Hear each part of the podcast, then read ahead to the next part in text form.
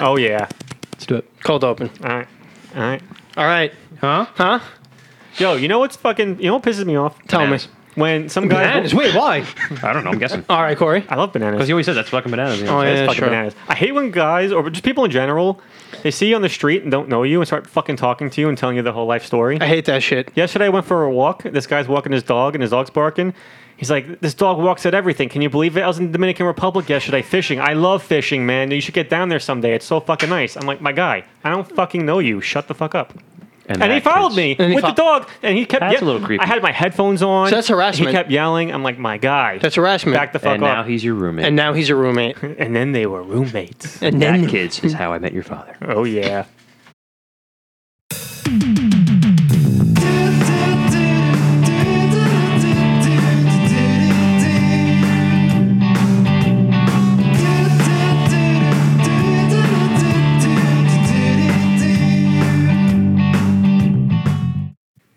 And we're back. Welcome everyone out there on planet Earth. You're listening to the Three Ugly Guys podcast, a subsidiary of All or Nothing, because we're going to talk about it all, and we're going to talk about nothing and everything in between. As always, we are three ugly guys. I'm Corey, aka Optimus Primeval Warfare. Hmm. In the house tonight, we got Joe. You see, boys and girls, life's a battlefield, not a playground. But y'all too busy playing tiddlywinks to realize that shit. I fucking love Tiddlywinks. Do you like Tiddlywinks, Paul? Uh, I may not be a smart man, but I know what love is. What is love? Don't hurt me. Baby, don't, hurt, me. No, more. Can a baby hurt you? You know they can because sometimes their nails could be a little long. True. And they, they always like to grab, you know, because they love toys. Yeah. Right, your hands, your fingers. So and you got to watch out for those eye- your eyes. They Absolutely. really will claw you. This, Wait, wait, wait, wait. You guys, do you guys see what I see? I don't know. I'm looking at you right can now. No, you turn see around. what I see? Turn around. It's a Christmas episode. There's other Oh, people Merry here. Christmas, everybody. Are they babies? No, they're adults. they have handguns? see I hope not. We're not babies with three Oh! machine guns. Whoa, who the hell is that? I see through the guys. Oh, there's other three other Wait, guys here. Joe, do you wanna do you wanna tell some of these people who these people are? Sure. So, welcome back. Why did you do that right into the Love mic? of goodness. He's filling in for French. Great Ovin. Oh, Ovin. Ovin. Everybody, Odin welcome back, Treven. Mike. Hi, Mike. How you doing, ladies and gentlemen, boys and girls, children of all ages? Three ugly guys proudly pretends to present. We don't pretend to do Well, anything. I guess Edit that Francesco now shit. can top that. And he's not even here. I'm not taking lives tonight, guys. I shot myself in the foot. I'm just happy to be here. Wrestling is a beautiful, beautiful thing. Thank you. I don't know. What does that mean, Michael? Taking lives? Are you gonna kill someone? Oh, Apparently, I was the guy that when you're playing Mario co-op, I take the lives when you don't need them. Like Yes. I'll have 99. Oh, or he's Right. something. bringing up references I True. completely Mario forgot Party. about. Yeah. he had that prepared for tonight. He, was like, I'm gonna bring yes. that up. Oh, He had But Oh, wait a book. minute. It's not just Mike. No, it's not. There's someone else here. On right to Mike, on my left. we have Mike's brother Bobby. Bobo. You know, once upon a time I was falling in love. And I'm only falling apart. Oh my Oh my Happy to be god. here. All right. Thank you for being here, Bobby. And He touched me we, what? What? emotionally, like oh, my, Oh, my heart. okay, all Yeah, right. Yeah, I only touched Off you. camera. Don't touch me. All right. To be fair, I can't see Bobby's hands, so I don't know. uh, It's true. your hands where I can see 'em. and we have one more special guest tonight. Please welcome our friend Rich. Hi, Rich.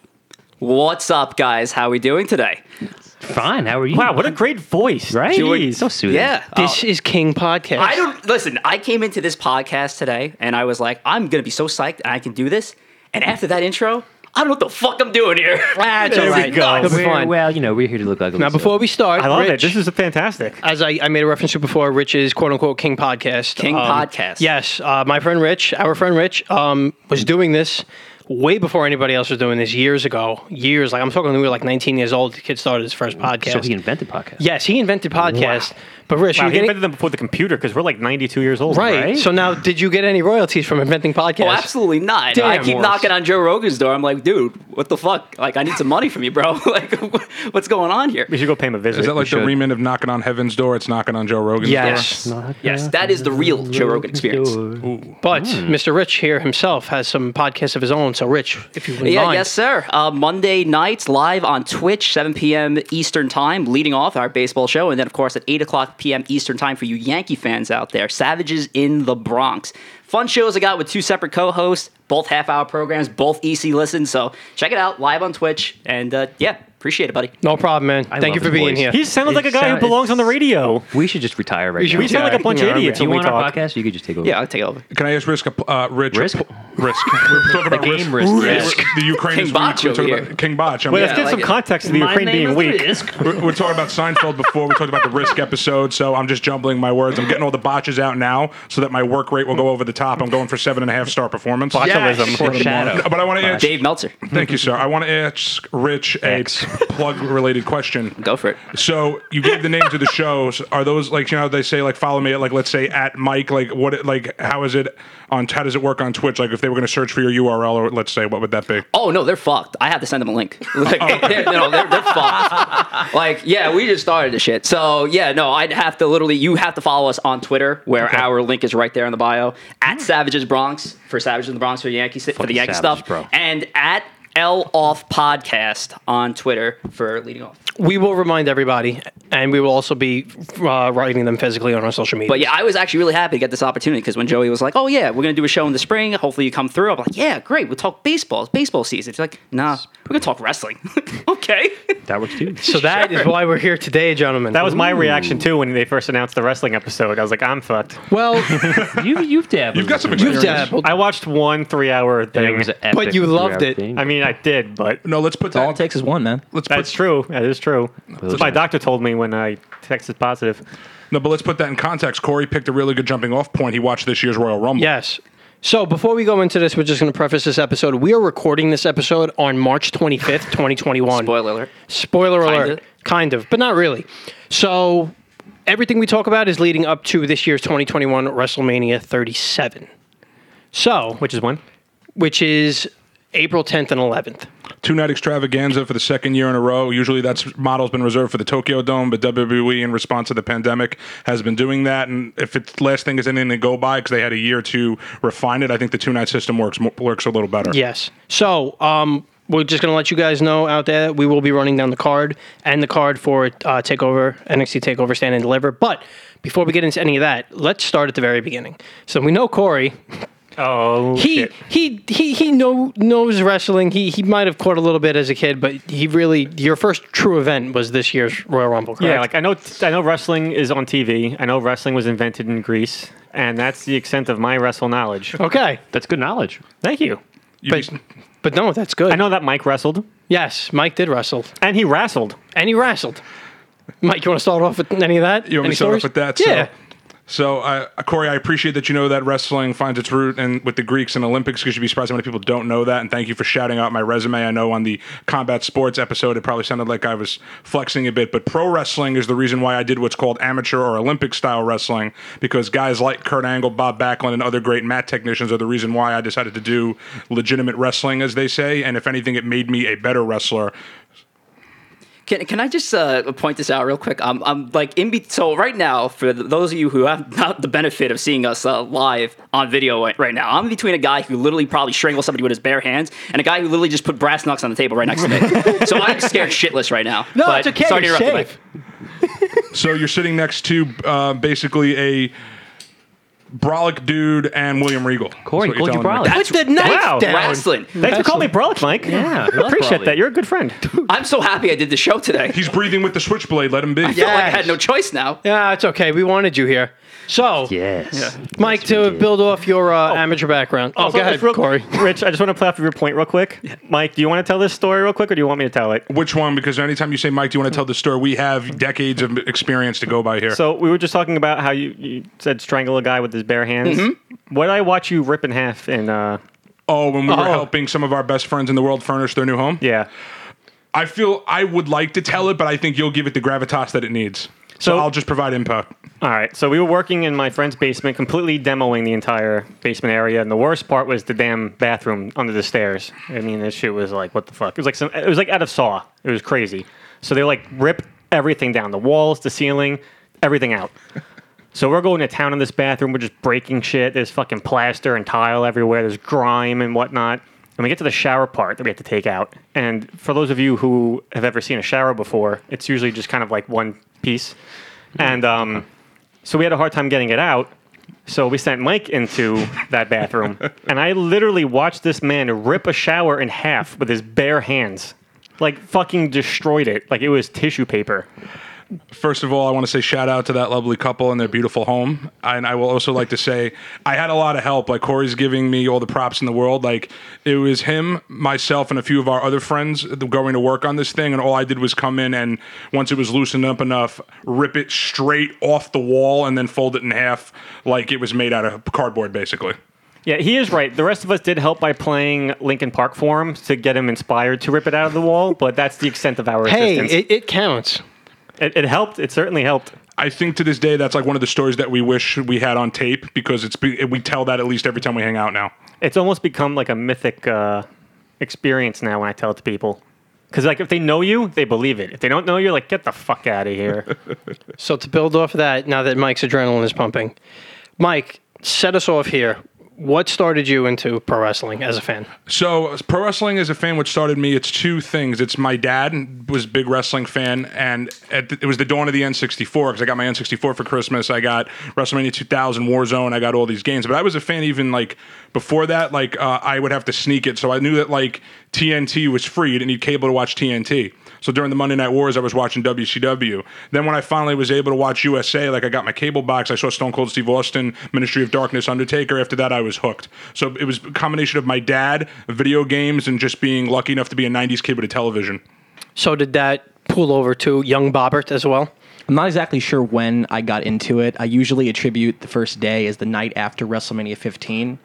I know that very vividly. I have memories of watching Chris Jericho on Nitro, and and the obvious seeing Stone Cold Steve Austin, Ministry Undertaker. So I don't know when it exactly started, but I do recall uh, seeing X Pac and the Hardy Boys, and once I saw those guys, I was hooked. What drew you to them? X Pac, I just I like. I was weird. I like the music. oh yeah, it was great. And, and no, he was just a, he was just a cool character. That I thought he was really cool back Bronco then. DX, you Buster. Mm-hmm. love DX. Everyone went around in the '90s doing the crotch chop and getting in trouble at school. Come on, st- I still do it. The Hardys, man. uh, that's it. Yeah, I know. the Hardys. Um, to this day, they are them. They're them and Randy Orton, my favorite guys. To this day, Like, this day. to this day. So I think it was the usual the acrobatics watching the TLC matches. I probably I've probably seen TLC two WrestleMania 17 about maybe definitely over hundred times. Okay. So- Classic. I just want to build on Bobby's point. So he is correct. He is definitely his first time watching was the night after 15 because the first show I watched back to front was WrestleMania 15 with my dad, and we taped it. And still to this day, I could probably tell you that classy Freddie Blassie did the opening intro where he compared wrestlers to Greek gods, and I think that was the first time I realized that you can this is art. Like yes, it's athletic, it's great. Like they they you know I got the speech about like what it really is early. Like I didn't really have time to like be for lack of a better term a fan, but it, to me it was like literally performance art, and to me it was incredible. something about it just felt very special for us. Yeah. I think we can relate to that. Just getting a chance to watch that and and see that these people, you've heard it a million times if you're a wrestling fan, they're superheroes in real life. The things they do are out of this world. So something about it just draws you, whether it be the pageantry of the matches, whether it be the storylines, whether it be the brutality. You want to watch it.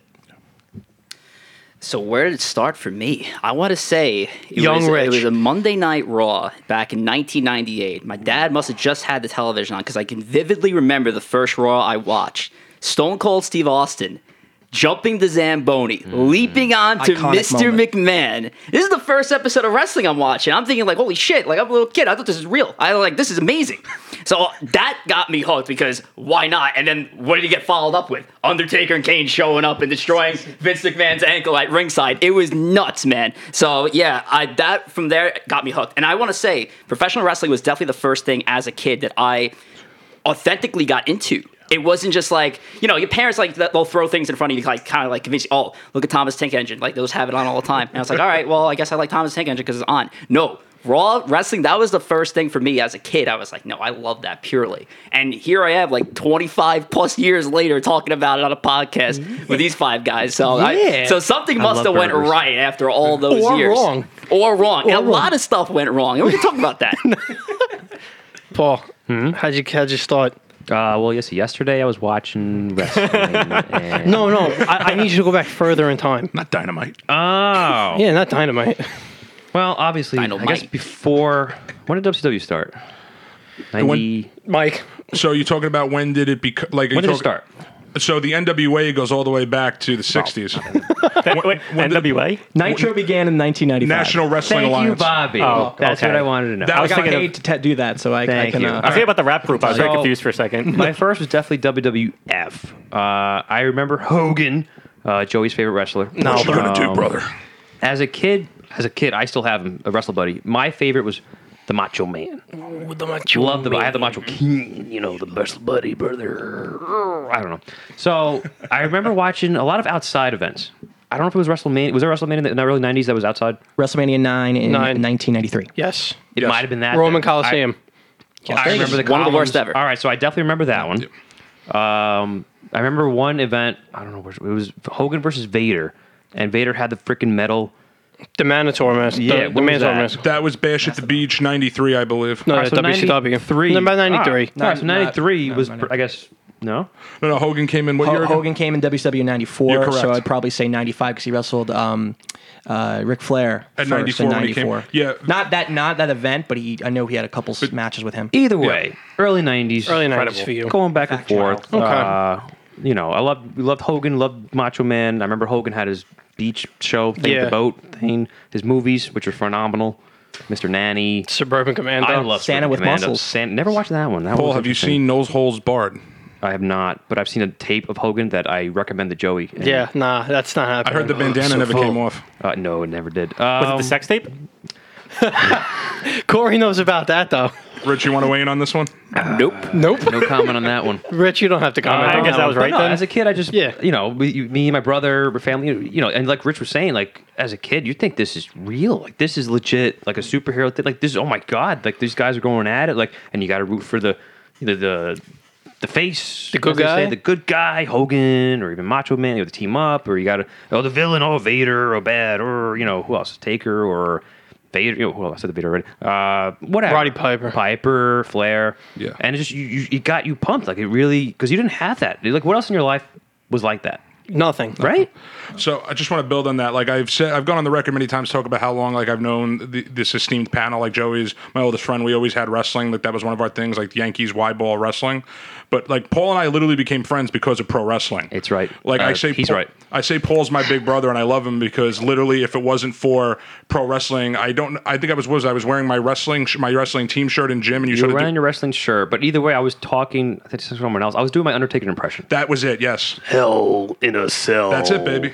The Undertaker, and then you heard that, and just came right to me like, "Oh, you like you watch wrestling?" I'm like, "Yeah, I watch wrestling." And then boom, He was like, want to be best friends? And you're like, yeah. Want to Yup. karate in the Yeah, I basement? wanna grind Yep. this- this- you garage. could hear the bones in my neck crack. I think my my head whipped around that fast. Then like beep beep, pff, and I was right next to him. He went to the emergency room afterwards. Yep, it was terrible. wrestling I- fan. I- No, that was his freshman year. It was, the, it was the middle of wrestling season, so bleeding. my neck probably was made out of coins at that point. Wrestling fan, huh? I need to be your friend. But no, it definitely it, it, it brings people together. It definitely brings people know? together. It's it's unique. Bonds. It's not like any other sport. It's completely different. yeah, And like Bobby said before, there's a pageantry to it on top of the athletics. There's Jersey definitely an, Boys. it's definitely an art form. It is. It's an art form like almost anything else is an art form, and it's just it's it's wild to think of the concept of professional wrestling and say like, all right, here's here's the fun argument that everybody loves to have with non wrestling fans. Don't use the F word. Why do you still watch wrestling, Mike? It's fake. Oh, that's the F word. He's not fake! the worst F word to use in front of a wrestling fan. Yeah, it's fake. It's fake. boogity boogity. It's not fake. You ever watch a movie? Scripted. Yeah, same, same, thing. freaking It's thing. fake. My best comparison to professional wrestling is Broadway. Broadway Because with e- body slams. Broadway on a national platform because, you know, yeah, you're seeing it in person. Anything can happen. Like somebody can miss a line, somebody can get hurt. Look at that fucking Spider Man play from like years ago. It was Oh, like 60 yeah. injuries on that Yeah. play. Yep. I So Yep. it is like to compare. It is a live action Spider Man play that happens on a national broadcast. That's wrapped basically him in. wrestling. That's the best way I can describe it. But yes, great point. Like, oh, what's your favorite show? I'm sure that's fake too. But you, you can't really use that word to any fan because you're gonna you're gonna You're get gonna the get your man- ass handed to You're gonna you. get your ass. handed, Dwayne especially this Johnson guy. punched a kid in high school because I said the F word. When I he was watched that an, in Young when, Rock. when he was an adult. No, Oh, when he was in high school. Oh, okay. Yes. When The Rock was also in high school, I thought he was just in a high school and some kid said it. no, and that would punched have been him. assault, brother. Well, it still is assault, brother. Does this feel fake? You, you know what's interesting double about, about what you just said, Rich? It almost seems like too, and again, I'm not a wrestling fan, but it almost seems like these people don't think that the people who are wrestling fans don't realize it's all scripted and everything too. Like that they're completely oblivious to the idea of like it's a show. Yes. You know, that's like somebody watching a soap opera and thinking it's real and you're like no, I- I'm I'm really positive Breaking Bad's not true. Same with thing with Game of Thrones. Right. I, I'm un, I, I'm aware that this is a, a scripted thing. You know, there's a cast, there's like a, a writer, and you know, it's so it's just weird to think that they believe that every wrestling fan has. It's like uh, it's just if you're a wrestling fan, it's just it's a big secret. Like Santa Claus isn't real. It's like don't tell them that it's scripted. You know, It's You like, mark. I don't know what that means. We'll get into the wrestling terminology. No, Corey, what you said literally is the exact snapshot of the whole clash between the wrestling fans and the non wrestling fans. And as someone who says they're not a fan or has like limited experience, I thank you for saying that because usually it's the wrestling fans trying to explain that to people. And I think Bobby can probably attest to this too, but like you guys alluded to my wrestling career, like I got so much grief for being a re- actual wrestler that loved pro wrestling. Like I was. No, like I remember, I wore a D Generation X shirt to school because Patrides was ca- my my high I, school. d- I don't understand. And hold on, my high school was K through 12, as some of you guys know, and I was student teaching, and I wore a DX shirt. The kids loved it. But then I got a bunch of grief from like everyone that was our age about how like oh how do you do like you do the real stuff why would you why would you endorse that fake stuff you're giving these like frauds money That's wrong. yeah That's wrong. Especially because a lot of guys who do amateur wrestling wind up in professional wrestling. I was gonna say when we were doing amateur wrestling, we were not allowed. Not then we weren't allowed, but they would tell us like you shouldn't watch that. Like try to sway you away from it because it, in a way, it gave the the real wrestling that people do the which is amateur quote unquote uh, a bad name. I remember uh, if you listen to Kurt Angle, he says the same thing when he was in the Olympics. They were told don't watch any pro wrestling. It's not real. It's not what we do. They're making a mockery of the sport. All this stuff. Well, the same thing could be said then for how many boxing matches have been rigged over the years. You know, what I mean, that's entirely fake. So, I mean, is that any more real or less real than Right. wrestling? I mean, you know, anything that has a predetermined outcome is obviously not authentic. So, I mean, you guys don't know what's going to happen because you're watching it live, but the people who are in the show know exactly who's going to what's going. to It's not like a, a fucking baseball game where it's like, wow, this can kind of go either way. It's like, no, everybody already knows how this is going to end. All right. Brett screwed Brett. So I don't know. I don't know what that means, but I yeah. don't know about that. we could do a whole show on the Montreal Screwjob Yeah. build upon. Oh, go on. No. I was gonna say with Mike brought up high school ahead, or gentlemen. handy dandy uh, pet rides. Petrides. So Petrides, yes, Petrides. Petrides. Yeah. Uh, you know, as a kid, wrestling was huge, but for some reason, when I got to high school, it was like it was frowned upon. Faded off. I got like made like people like you still watch wrestling, and I was like, it was just like it was just like 05. and like I'm like, yeah, I mean, what's wrong with? And I felt like bullied. I was like, oh, that's, like I felt like the only kid in my class that watched wrestling. Like it was weird. I don't know why. I'll tell you a major reason why I still watch to this day at 29 years old is because of him. This guy right here. He's pointing at me. Point Joe. Joe. Pointing at Mr. Yeah. Joe. Point at me. yeah Joey I got to remember we're not on video right now. It's But- all right. Maybe one day. Yeah. yeah. Not yet. But yeah, he's a major reason, and just like that unit of friends that you're with that are just like still into something like, and it's not just wrestling with anything else. Like they keep you involved in it. They keep you, you know, they they they they make you go back and like appreciate like what you got, like why you got into it, why you appreciate it, why you love it to begin with. You know, going to the shows with, with Joe and a bunch of the guys that we're you know mutual friends with, like that just like yeah, fortified your love for the craft, and that's like a huge thing too. And I think that that goes with any show with anything, uh, Yeah. Marvel, like, Yeah, anything. yeah, absolutely. Go, going to the show is there. I think it's like comic books. Dude. Back in the day, comics Yeah. were like yeah you were a nerd if you read comics. I had course, a, I had yeah. to hide. I'd be like, oh, I don't read comics. Yeah. Now bigger than ever, and even wrestling's bigger than like it Yeah. was Yep. when I was in high school. Dude, look at Pokemon. Po- yeah, So, like, I don't understand the argument. People love Pokemon. There.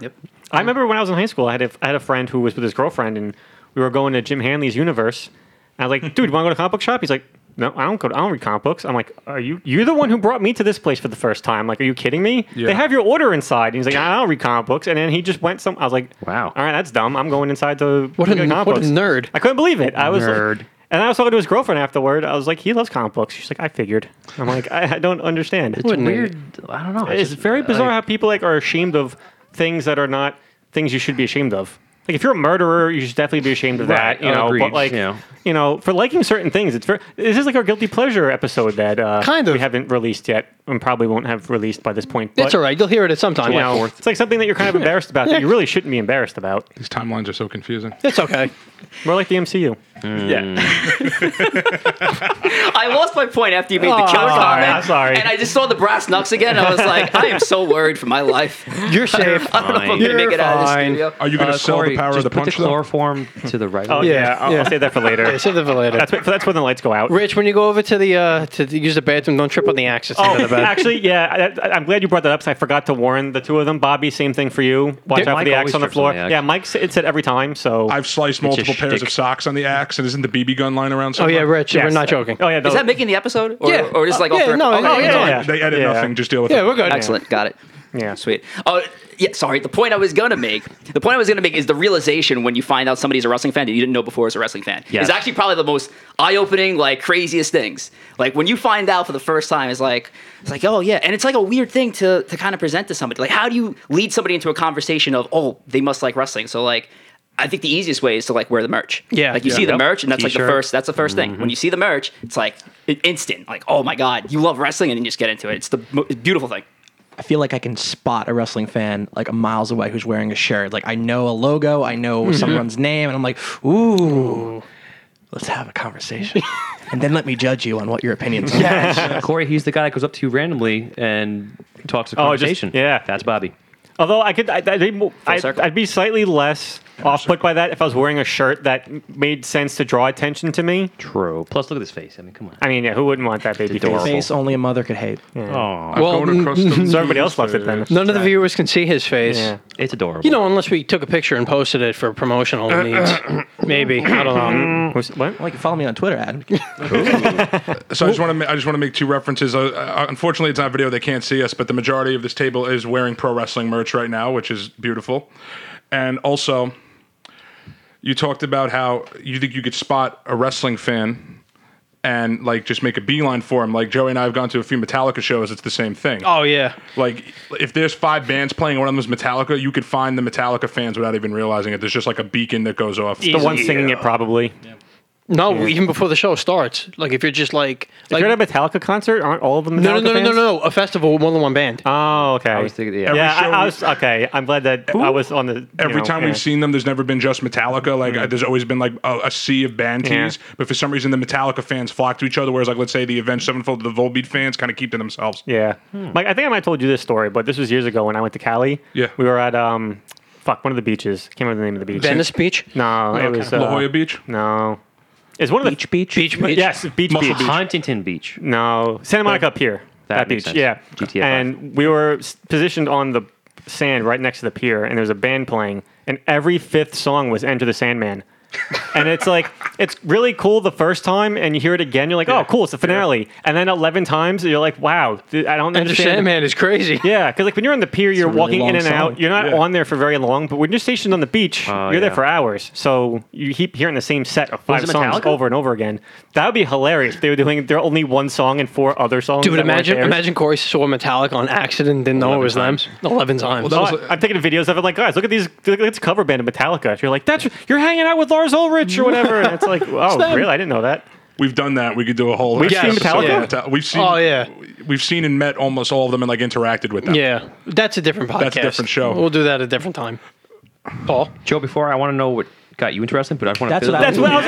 Yeah. Yeah, I was just saying the same thing. I we wanted all us to had the build same upon question. From what I brought up before, what really got me, like I was as a kid, you know, because you didn't have the raw whatever. just The late '90s hit was the Monday Night Wars, Mm-hmm. and that's what I think for most a lot of us really brought us to wrestling. Like we just you know going back and forth TNT USA TNT USA, Mm-hmm. and I think for me a lot of it '90s was was Nitro, WCW, uh, and even believing the whole thing was real. You know, I remember when Hogan was NWO, and he lost to Luger, lost the belt, and he was like, "I was robbed," you know this, and I was, I felt for him. I was, no, he, he was robbed. He was robbed. Give Hogan a sh-. that's, you know, I, I believed like, oh, because I was a pro, I was pro, you know, end up whatever, and you believed it. You wanted so yeah, late '90s Monday Night Wars. That's what really, really got me to wrestling. But I really want to know what you got into wrestling, Joe.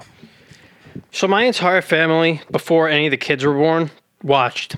Uh, my mom and my dad used to tell me stories that um, them two, and then my aunt and uncle used to go to um, my mother and my uncle, brother and sister, used to go to my grandparents' house, their parents, and they used to order the pay per views. So I already knew that they were watching it, like back in the '80s. And then when the kids started coming along, they phased us in a little bit. So like my earliest memories, are, like early '90s, like really a kid, you know, seeing wrestling, and then I remember there was a couple years I kind of like fell off, and then um, an old childhood friend of mine, like him and his brother and their family, watched it too, so they kind of got us back into it, like right as the Attitude Era was starting. So that was it for me. Like, and I tell the story to everybody. Like, I, the first the first image of wrestling I ever remember seeing at like two or three years old was the Undertaker, and I was like, oh, this is fantastic. I don't know what the hell is happening, but this is fantastic, and I love it. And to this day, he still is and will always be my favorite wrestler. So like that's really how I got my start. But then once I started getting a little older from that and actually had the ability to like retain information and like understand how wrestling is and like how it works, like so attitude Yeah. era kind of, you know, six, seven, eight years old, whatever. That's when like really fandom started. But I remember like my parents like off the rip, like when I was a little kid, like told me flat out, Hey, this isn't real right? Like they're not actually murdering each other. Just letting you know that right now. And I was like, okay, I didn't know any better. So growing up, like I never had that realization where it's like, what do you mean this is fake?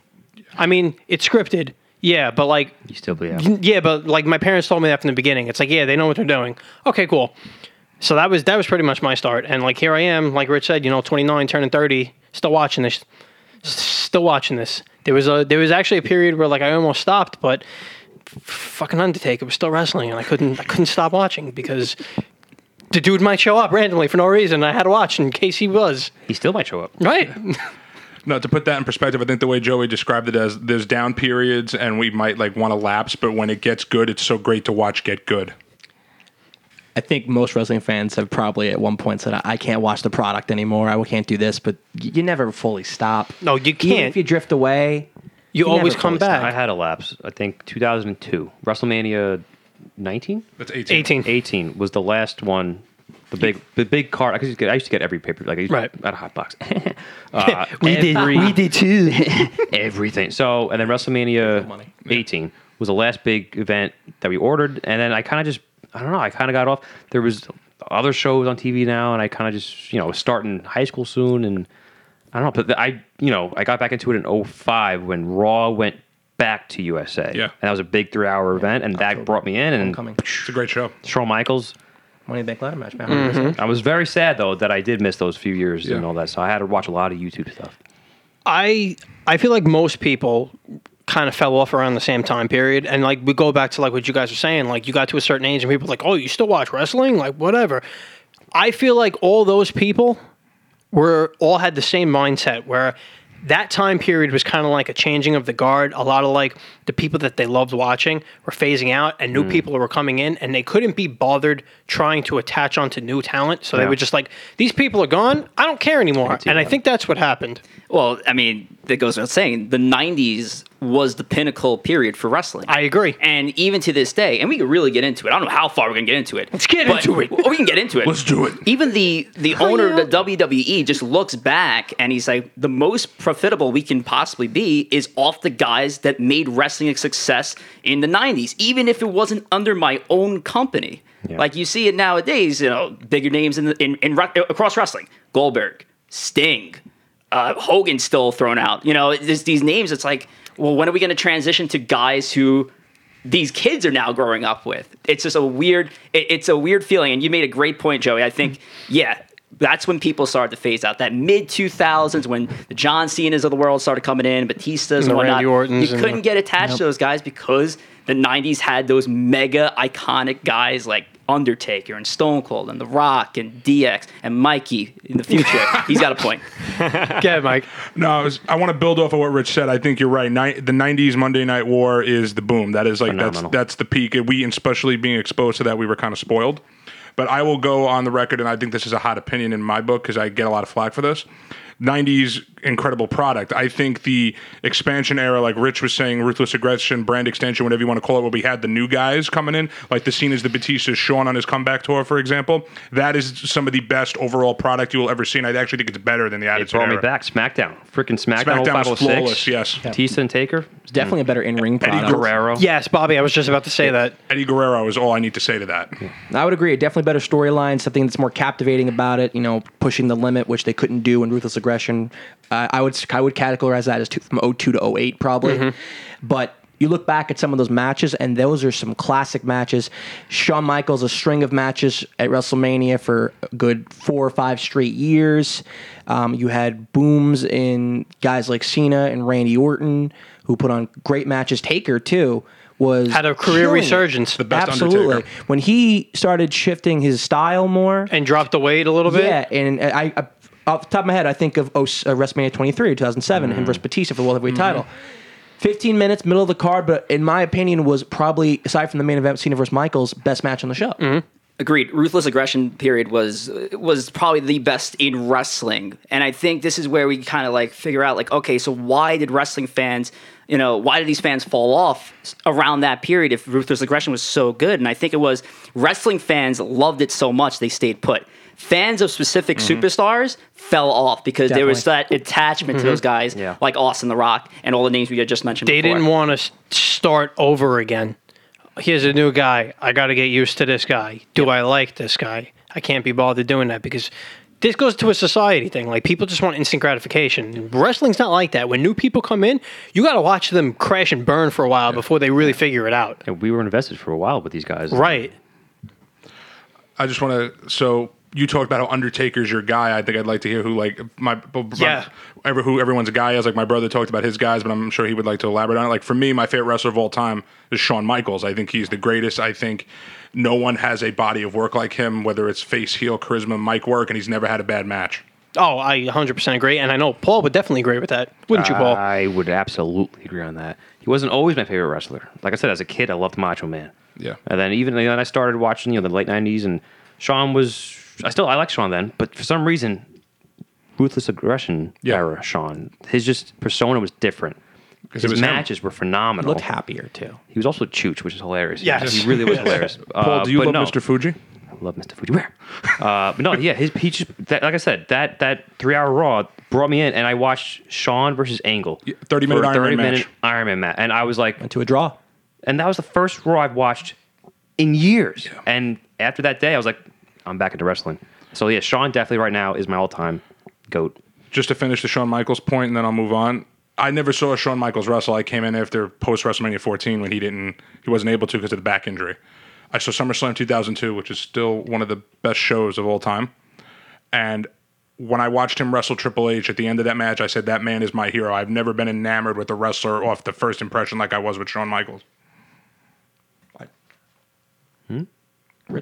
All right, thanks, Bobby. Uh, s- no, my favorite wrestler of all time. I, I don't even. It's it's crazy because this is like a show. If this is a show meant for wrestling fans, if you're a casual fan listening that's watched some wrestling here and there, you probably never heard this guy I'm about to mention. This is how much wrestling I love. Shelton Benjamin is Yes. my all-time Yes. favorite Underrated. wrestler. Ain't no Most stopping. underrated and Gold at- standard. And yeah, and in his prime was probably the best pure athlete that that company ever had, and it's such a missed opportunity. And another reason why I love Shelton Benjamin, I think it turned me as a wrestling fan when I realized, wow, this guy is not getting the opportunities No, he he, never he got pushed. deserves. And I think that's when it clicked for me. I was like, what is happening with this product? Why won't they see a guy like him and try to run with a guy like him, give him the keys to the kingdom, and see like what he has? Well, I, Mike, you, I did. see- Thank you. I, I don't want to cut you off too. I know No, you you're had not your cutting me thing off. I up. wanted to ask Rich, Rich a question. I wanted him to elaborate on something. So, because we, we just talked about Shawn, you talked about Shelton. I love Shelton. Incredible. We all just Mm-hmm. t- gave Shelton basically an ovation here. Gave Sean a great super kick. That was my thing. What do you think of the Shelton Benjamin Shawn Michaels match on Raw? It was my favorite Shelton Benjamin match of all time. I will agree with that. It was my favorite, and the finish. And I couldn't even be mad that he lost the way he lost. one of the he greatest weeks lost in to music's ever. Yeah. the greatest, one of the greatest wrestlers of all time, and it was a five-star match. Yeah. It's the epitome of making a guy in a loss, and that match was like what twelve minutes, and it's flawless. Yes, and this guy also made the Money in the Bank ladder match a, Oh a my God. huge He success. really- yeah. He was the spot fest every year. I mean, Jumping this guy was just ladders, phenomenal. ropes. I remember even John Cena even telling a story in like the early days of training. Like the first time he walked in, the first person he see was Shelton Benjamin, literally scaling the ropes, like like tight roping the, Mm-hmm. the top rope. How impossible is that? A guy like him pulled it off, and, and that is incredible uh, to hear a story like that. But yeah, it's a shame that it just never panned out. Uh, yeah, so Rich, you brought up an interesting point that I've been trying to, you know, figure out because as you guys were talking about how you, there was a point where you fell off of wrestling, and not, you know, for all of you who listen to the show, you know, I don't, I'm not a wrestling fan. I don't watch wrestling. I've never watched it before until recently, so I don't have a lot of No, input to this Until recently. until recently, which we'll get to later for sure. Yeah, Oh, perfect. yeah. But the only thing I have that's kind of a parallel, I guess, is um, you know MMA and the UFC, and I think there are uh, many parallels. Of course. Mm-hmm. and you know there was I think when I got into the UFC, there was this golden era as well of re- of, of fighters. You know, the, your GSPs, you know, your Matt Hugheses, you know, Chuck Chuck Liddell, Liddell's, yeah. you know. So that was like my golden age, and then. The Ultimate Fighter era. Yeah. And then they sold the company, and that's I think where there was a big change in viewership and fandom. And Rich, like you were saying before, you're seeing guys that you love to watch not get the opportunities they deserved and earned. And when you keep seeing matchups that aren't how the rankings should put them, y- you start to lose faith in the show that you're watching because you're not getting what you expect to get. He's not a wrestling fan? Are you No, kidding? no. that was perfect. No, because that's that- exactly how it, it should be analyzed. I was about My to boy, say you're a wrestling this fan. is a th- th- there was a perfect transition. So I wanted to bring to you know another topic here. Um, it's pretty notable in wrestling modern day that uh, things don't always happen that should, and things happen that probably should never happen. Kind of like how you described at UFC. Certain people are getting opportunities that may or may not deserve them, and other people who may or may deserve more shine are getting uh, you know, put in the back. I'm going to let you know right now, this has been a hot topic in professional wrestling for years. So I wanted to ask everybody, what are your thoughts on the current product and like overall issues, things you like? I see some disappointed faces. and Oh, I'm not- they, oh you'll hear why. I'll go. Um, you know, I don't really blame WWE because the COVID era has been hard on every company. I, I mean, A- AEW and what they're doing, they're flourishing. Let's be honest, and they've they've taken that ball from 2019 when they started Dynamite and they've ran with it, and it's been incredible. I think WWE, without having the crowds, without having the live events, without having the guys who are consistent, have had to ad- adapt and change everything and it's something I don't think they're used to. I mean, I, that's just my interpretation. However, I do want to I do want to say, and if someone has a problem with this, uh, whatever, I think Drew McIntyre has been the perfect guy during this era, and I feel so bad that that man does not have the crowd that he deserves. Yes. He's been he's been the flag waver. He's been the standard bearer for the entire past year, and I think he is somebody they could continue to build around. So Corey, real quick, just so you can play the um, I don't know what's going on here card for people who are listening who aren't totally fans. Drew McIntyre is one of the top guys in WWE right now. He won the WWE Championship at WrestleMania last year in front of no crowd. And he beat Brock Lesnar to He, do he it. beat Brock Lesnar to do it, which was a big moment. Wow. But he didn't have the big end all be all main event WrestleMania explosion because there was no fans. Mm. So he won the title, and for the past year, 2020, there has been no fans. So he's been carrying the company as champion with no fans and like really trying to make the product as good as it can be without because that's a big thing in wrestling is fans like the fans you know as good as, or as bad as we may be it's it's kind of hard to not have wrestling because and any wrestler anytime you see an interview with any of them like the actual people who are really fucking doing this because at the end of the day we're just schmucks on a podcast they all say the same thing it's like they feed off the crowd whether they're booing whether they're cheering whatever reaction they give them they feed off that so not having the crowd is tough this guy won the championship, no crowd, and just tried to do everything he could to give a presentable product to the rest of us watching at home, which is not easy. and that's that's fan service in and of itself. Yes. because you know he's not getting the adrenaline spike that he needs, but he's still willing to. Like I don't know if any of you listen to the rapper NF at all. yes. Yeah, yeah. But oh wow, okay, yeah. shit. So there's a song that he um he came out with called uh, "When I Grow Up." I love this song. It's my song. favorite song he put out Yep. by him. Did Yeah. you see the music video? Yes, it is. No. Oh, it's fun. It's phenomenal. Do you remember the scene where it's towards the end of the song where he's in like the basement and he's performing for two people, but he is jumping around. He's like really giving his best performance. Even though there's only two people watching, he could just stand there and do a standard show, but he's really making his effort to make this as entertaining as possible, even for just two people. And then as he's jumping, it transitions to him, boom, on stage with a crowd of people. You know, and it seems like that this is what this guy is doing. Well, that epitomizes uh, a P word. What's the P word I'm looking for, boys? Anybody? Passion. Yes. Passion. Yes. And yes, you root you love rooting for guys that simply just have a passion for their craft and in any in any art form in any like but especially wrestling you know the guys who love the business Yeah. but you also know the guys who just want the fame so Right, or the it's paycheck. so easy to root for the guys who who really give a shit. yeah, who- Yeah. Who, grinded in the indies, worked their way to get to the show, and you know, it's it's a shame when those guys don't get the spotlight. But when a guy like Drew McIntyre, who busted his ass for years, lost his job, was out in the indies, then trying to figure out himself, then get back, and then carry the company on his back during a, a very uh, strenuous time uh, Mm-hmm. in, uh, in this planet uh, for a global platform. I mean, all the credit to him, and, and nobody else deserves that that recognition right now. But Drew, I think to build on the pandemic era point, if you look at 2015, 2014, when the real fracture with the fans started, if you would have told me that Roman Reigns is the most compelling heel in wrestling and Drew McIntyre is a company branded babyface that it's had multiple world title reigns and had an amazing match every month, you would have someone would have laughed at you. Yes, there was a Reddit post like that that um that, that went viral in in the IWC, which is the Internet Wrestling Community. Shout out to uh, R Squared Circle, the Reddit wrestling community. Yes. So like uh, there was a guy who like randomly came out of nowhere and like I don't know if he was kidding or if he was like legitimately serious. Um, he posted something. He's like, "Hey guys, uh, you know it's 2021. Like I haven't watched wrestling in Oh, I like saw this. seven or eight years. Like what's going on?" And one guy commented and said, uh, "We love Roman Reigns now," which is for those of you wrestling fans, that's a that's a huge statement I just made. So I have a request. There's someone here who really cares about Roman Wei- Reigns, and I'd like to hear from them. Yes. Uh, God. Bobby, I heard you had a, uh, a friend who wants to come on real quick and talk about uh, I think I know the history of Roman Reigns. Yeah, if you ever seen uh, Jekyll and Hyde, it's like that. Um, yeah. His name is Mark Bobby, Mark Bobby. and W- uh, Would you like to explain what a mark is first? Yes, please. I would love to know. Uh, you know, I, f- I feel there are very, various interpretations of the word mark. To me, it is someone who is overly invested and thinks what they do is not for show, and thinks also think they know better than the people who run the company. Yes. which Correct. bothers me. I hate that. So Mark Bobby is a huge Roman Reigns fan, and before I get into it, I want to just explain the quick origin of Mark Bobby, just really quickly. So. All in.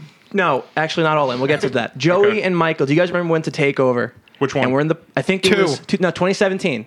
Is that? Oh, is it the one where we Three. scared Kota Ibushi? No, No, the year after. No, takeover 2017 in Brooklyn. Time out. Where, we- where uh, the that main event where Undisputed Cole Era made debut. their debut. Okay, so is so that was the one where the tickets were horrible, and I bought us new tickets in the middle yes, of the show. yeah. Which we were- was we were one in of the the- coolest things he's ever done. We were in the nosebleeds. All right, so real quick story. So like, it, so we were in the nosebleeds, and we were like, because we got tickets like last minute, and like we didn't really want to like you know spend that much money, so we got tickets, and we went all the way up into the nosebleeds, and we were like, wow, these tickets suck balls. Like I can't see shit. they were steep. Too. They were That's- The steep. Barclays Center is a steep Yes, up. it- in it's- Brooklyn. It really does have a steep I was upper deck. scared. Yeah. So yeah, because you guys were all testing how steep it was. So when me, Paul, and my friend Joe saw the UFC fight in the MSG, we had comparable seats. It was not steep and it was very comfortable. The Barclays Center. Never in my life have I thought that I was going to be in danger by sitting in these Yeah. seats. So we're sitting there, we're like, wow, I mean, I guess whatever, we'll just make the best of it. And Mike goes, no. We're like, what?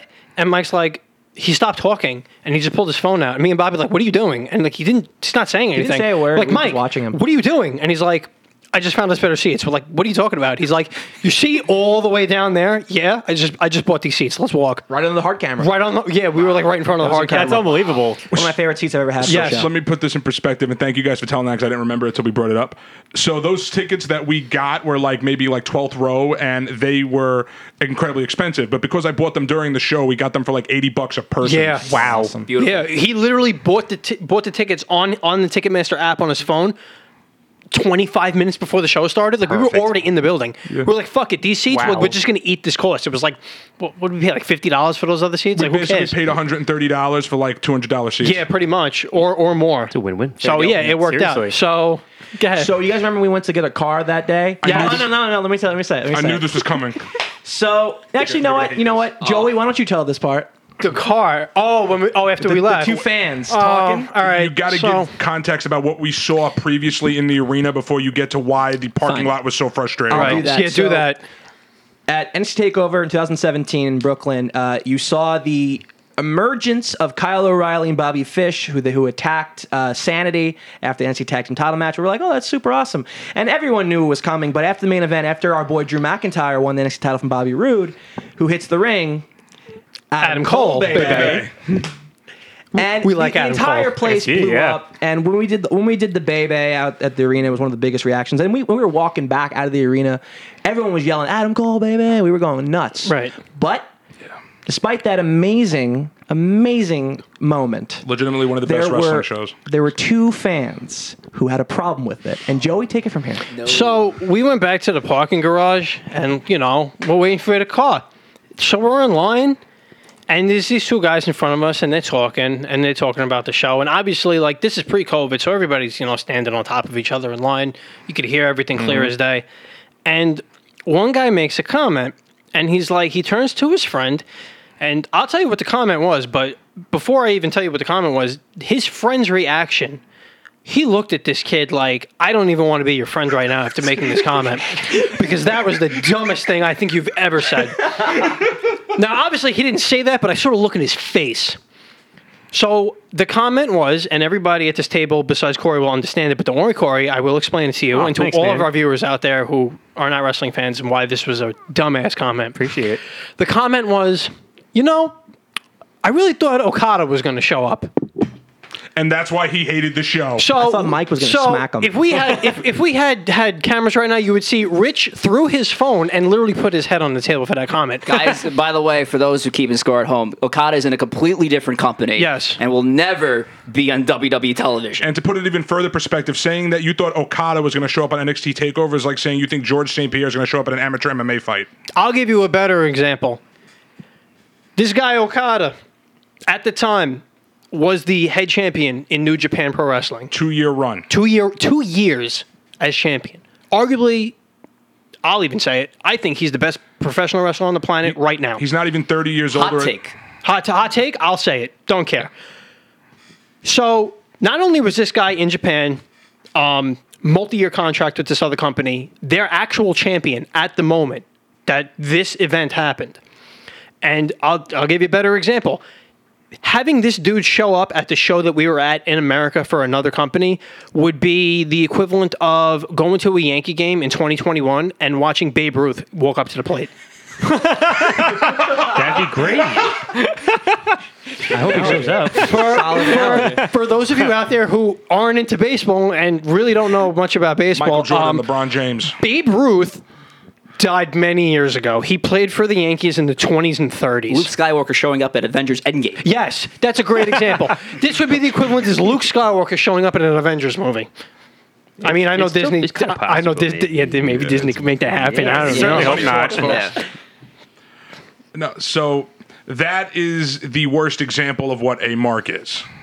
And from there, I built on that and then added a little voice like this. and I just started talking about how much I love Roman Reigns. I did it all in. I did a WrestleMania. T- I I remember I cut promos. You did. As, it's Mark Bobby. But anyway, so, man, let me tell you guys something. I used to love my man Roman. Every time he'd ooh ah, I'd ooh ah right back. But then he turned heel. And I couldn't look at him in the eye. But then he took his shirt off and it was okay. so I was right there. Yeah, Roman, best in the world, man. Ooh ah. What'd you think And I of have it. W- Mark Bobby, Man. what'd you think of Okada versus Omega 4? Yeah, you know, it's the, equ- if in my mind, it wasn't as good as that time Roman wrestled Rusev. like on Raw when it lasted like three seconds. That was incredible. Every time Roman hits that spear, I duck. Now, keep in mind, he, I'm sorry for the fans at home listening to this with headphones on. Yeah. Blew out your Uh, eardrums. keep in mind he kept this up for like three years at every show we went to, to the point where when Roman Reigns was battling leukemia, and we went to the Ring of Honor show, and there was a spear every five seconds. He was going off. With Oh this. yeah, it was hilarious. Oh, And also, I want to Yes. point out the fact that you guys also make me do it. As I Yes, do. I'm 100%. I'm not just sitting there like, 100%. hey, you know what everyone needs to hear? My stupid and, uh, voice I'm going to do. But you're like, hey, what does Mark Bob think about this match? You know, it's I give it, I give it three uh, out of ten. Roman would have had ten. Like, Corey Roman Reigns is a very polarizing character in professional wrestling. He's also The Rock's cousin. He's a Ross Yeah, I cousin. do that because he's like the. it's a beautiful Samoan Yeah. god. He looks like Jason Momoa. Yes. he does like a Yes, he smaller does. version of Jason Momoa. Yeah. Rob Trujillo. I heard that be, like women love him though because he's hot. Yeah, they do. Yeah. He has long hair They and do. he's Bloody dark and hell. he Damn has right. tattoos and he has You- no you- shirt. You, saw him wrestle. He, he was the guy that hit the dude with the uh, golf cart at the Royal Rumble. Oh, that's right, Yes. Mark Bobby. How'd you feel about him getting hit with a golf cart? No, he hit a guy with a golf cart. Oh, he did, deserved he it. was the one who hit the Because other he tried to guy. take Roman's baby. Nobody belt. takes Roman's Oh, title, okay. you I know. thought this was like a really elaborate like Well, uh, No, no, story no, arc here. no. That, that would be 1990s wrestling. Yeah. Yeah, Oh, that's that's okay. uh, Yeah. attitude. That's error. attitude. Yeah. May error. Young in a hand. Yes. I was thinking exactly that. Yeah. Hi, I'm May Young's son. Rich, do you want to uh, elaborate on that for fans out there who don't know what you were talking about? Oh yeah, I can absolutely. I don't know what episode of Raw or SmackDown it was, but I know it was the late '90s, and the late '90s was fun as a wrestling fan. um, Mark Henry, who's the Sexual world chocolate. sexual chocolate, the world's strongest man, an African American who's like almost 450 pounds He's an Olympian. an Olympian and a Hall of Famer, by the way, uh, got with another Hall of Famer who is uh, pretty old at the time, and yeah, uh, May Young, who I think at the time was in her upper 80s. May old. 70s. Yeah, the age there a little bit. Okay, so and yeah, they they got it on, on on wrestling television, and then it was time for the birth with May Young, who did not have a a bump at all or anything. She was just pregnant. I know it wasn't even nine months. I think it was like two weeks, and then she was pregnant, and she gave birth to a hand. A gooey hand. gooey hand. A Oh, gooey hand hand grew up, and one day became the Arby's Arby's logo. that's right. Yeah, Yes. Became a what? An artichoke? the Arby's logo. The Arby's logo. Wait, Years, What? many years later, on an episode of Raw, they had uh, It was Raw 1000. A guy in a there you hand go. costume. A guy in a Yes. hand costume No, show it up like wasn't. Great Maybe continuity. she was dead. I'm though. uh, I'm a on Mark Henry's, you know, child, whatever, Yeah. wow. Just just for the shits and giggles. Corey, to, See- to- oh. I'm sorry, to put that in perspective, when they said that she gave it to a, bur- uh, a gooey hand, it was literally a mannequin hand covered in like raw chicken. wow. It was something out of the Matrix. The, the So- 1990s were Yeah. weird, man. I was literally thinking, like sitting Pinnacle. here thinking, like I mean, it was the '90s before there was a lot of like before you couldn't do certain things. So I'm like, did they really like contractually obligate them to have sex and like have a child for that, the show? was that jumping the shark a little bit? It was pretty wild, but it was the 90s. We get away with that shit. Yeah, it's true. When you watch 90s shit now, you're like, that's perfectly acceptable for the 90s. So you talk about contractually obligated jumping the shark via sexual relations. Vince McMahon had his son-in-law hump a mannequin in a funeral parlor in 2003. and filmed it. Was it a real funeral parlor? Yes, Or a there's real a funeral going on through the wall. Whose funeral? I think uh, we should change the Yeah, subject. yeah, yeah. Interesting. Yeah, Wrestling. Vince McMahon's a funny guy. I was going to talk Man. about the fight at the funeral with Al Wilson. oh, that was different. Oh, thought you yeah, were that was a talking good about time. Edge and Lita. Well, That's I what Oh, know I you were thought talking about Al Katie Roker. Vick, I but When the Big Show's father got towed. yeah. I was say Paul that. was just going to say Napoleon that. Dynamite. Man, Mike is, has like a radar for when, know. Mike's, when Paul's going to say something. He's like, I'm going to say it first, bitch. Wrestling bond. We should we remember does, we, it's we know true. this stuff. Damn. So with that, um, wrestling has had very weird moments to say the least. But is there any Entertaining moment. awesome moments that really prove your fandom? If you guys want to go around, The anything, Miz? anything you Because could he's awesome? think Or of? Uh, you- Sure. if Nah, I you- was just thinking Oh, you said awesome, but Go ahead, Paul. before what? any any moments over over the course of history that stick out to you that like reinforce the fact that you're a fan and this is cool? Tough one. We've watched on the show or have seen live. Shit, like, any, anything? you could think of, whether you were there or Uh, saw it on TV, it doesn't have to be your favorite moment. Just like moments. All right, I got I got a I got a couple. I'm gonna give the one that came to my mind right away. So, quick aside, and I guess a humble brag. I, I actually worked with WWE for a combined total of six months. Uh, I wrote for their magazine and wrote for their website. Intern, but still technically work. So yay me! I, had a con- I had a contract and everything. I was so special. Wow. Good job, Bobby. Um, so I was there in the in the headquarters watching WrestleMania 31 in 2015, and if anyone knows this match, when Randy Orton and Seth Rollins had their match, they delivered one of the coolest RKO's, which is Randy Orton's finishing move, which is my favorite finishing move of all time, uh, where Seth went for his his curb stomp and and Randy pretty much uh, jacked him up in the air and caught him in midair. And when that happened, literally the entire office blew up. Like you heard cheers in that office. And I was like, I am in the home of WWE, my favorite thing in the world, witnessing the people who make stuff happen go nuts over this moment. I felt like uh, I, was- I felt like I was in heaven. It was incredible. is it true or false that I had I had heard that that moment they you know they scripted they practiced that and they couldn't hit it and they were gonna get rid of that and then right then and there in the middle of the match they were just like fuck it, let's try it. That is true. And they they hit it. okay, that's true. That's true. That, that makes it even better. I want us to show that clip to Corey because he's never seen it, and to put put that in perspective. Um, someone that I work with is very well well well versed in physics. I showed him that, and he still does not understand how they pulled that off. Yeah, it's it's it's Probably something. physically, they pulled it off. Yeah, that yeah way. yes, Oh my Corey. God. Yes, Aliens, physically. I would think. Aliens. Oh, that too. Yeah. Yeah, and that's what honestly, when wrestling becomes awesome, you see you see stuff like that. It's like, damn, like how do people say this is fake? Like some of these bums actually have to kind of hurt. yeah, like they're really kind of hitting each other and doing shit. And injuries happen. People tear ACLs. They're out for the you know out for you know a Triple H. number of years. Uh, careers have ended. Quad You know, chins. unfortunately, people have passed away in the ring too. Like not even just like in WWE and like you know obviously we can get to Owen, but that's a whole other case. But like uh, Paraguayo Junior, I believe, who was like years ago Yeah. in Mexico, he like hit the turnbuckle weird and just snapped his neck Whiplash killed them instantly. killed him instantly. So it's like again, once you get back to that, you know, that fake conversation, it's like, man, but people actually get hurt. People die doing this too. so I just showed Corey the clip of the Super RKO from WrestleMania that you just talked about, and Yeah, yeah. Corey just threw his hands up. yeah, Corey just threw in his hands up. amazement. How I think how they ended up doing that maneuver is they had the Wachowski brothers film it over and over again, and I think that's what happened here. Th- that was live in front of sixty-eight Show thousand him people. the Evan Bourne one. Or was it live? Oh, that's a good one too. one's a really good That's a good one. Arcade is fun. He was on the Stone Cold podcast, Randy, and you talked about how um, they practiced it, and Randy had like a, literally two seconds to actually make that move happen. With Oh, Evan Bourne? Yeah. That, yeah, that was really like, that was a, a little more impressive, I feel like. Cause like That's that's really really cool. cool. You Yeah. had to time that perfectly. yeah, he just laid there and waited, and he like two, like I said, two seconds. So and he Yeah. did it. building on the Evan Bourne one, that whole match was booked on a dare because they were talking about it backstage, and one of the agents was like, "There's no way you can do that." Yep, and they said, yep. "Well, we're, we're going to do it. Book Like, it." like, what would happen if he best up just a second off, like on live? Like, what would happen? Dude, Both of Evan them Bourne, probably eh, eh, hurt. yeah. Evan Moore probably would've broke his neck. Yeah. if Randy couldn't hit that. because he had to dive in a way that he was spiking himself. Orton was the cushion. yeah, Yeah, it's it's nuts. I mean, Joey some, of- is- Yeah, I'm- some, I'm- I'm some sure. of the moves. That, yeah, if, if you're not wa- if you're not seeing this in person, Joe is showing some of the most craziest uh, moves to Corey right now. Uh, but yeah, you're seeing that some of these moves are just are nuts, and it's like sometimes the most simplest moves like Wow. will lead Holy to like um, shit. Yeah, cool. Corey just jumped. Oh, There you go. lead to like the major injury. It's actually wild. Can you show him Adam Adam Cole super kicking Ricochet out of the air? Oh, that's a okay. good one. Oh, We, were- that's we a were good there one. live for that one. Yes, we yes we were. You know, I- I don't know if you guys had touched upon this because I was actually, you know, I was focusing on the video, but this shit seems fucking dangerous, man. I mean, they're literally grabbing Yeah. necks and slamming, like, you know, just you're went on a rant about that. Oh, did you? I'm so sorry. I was, I was, You wanna I was, reprise your point for Corey? no, yeah, but I could see how like this is, this is some real shit, you know.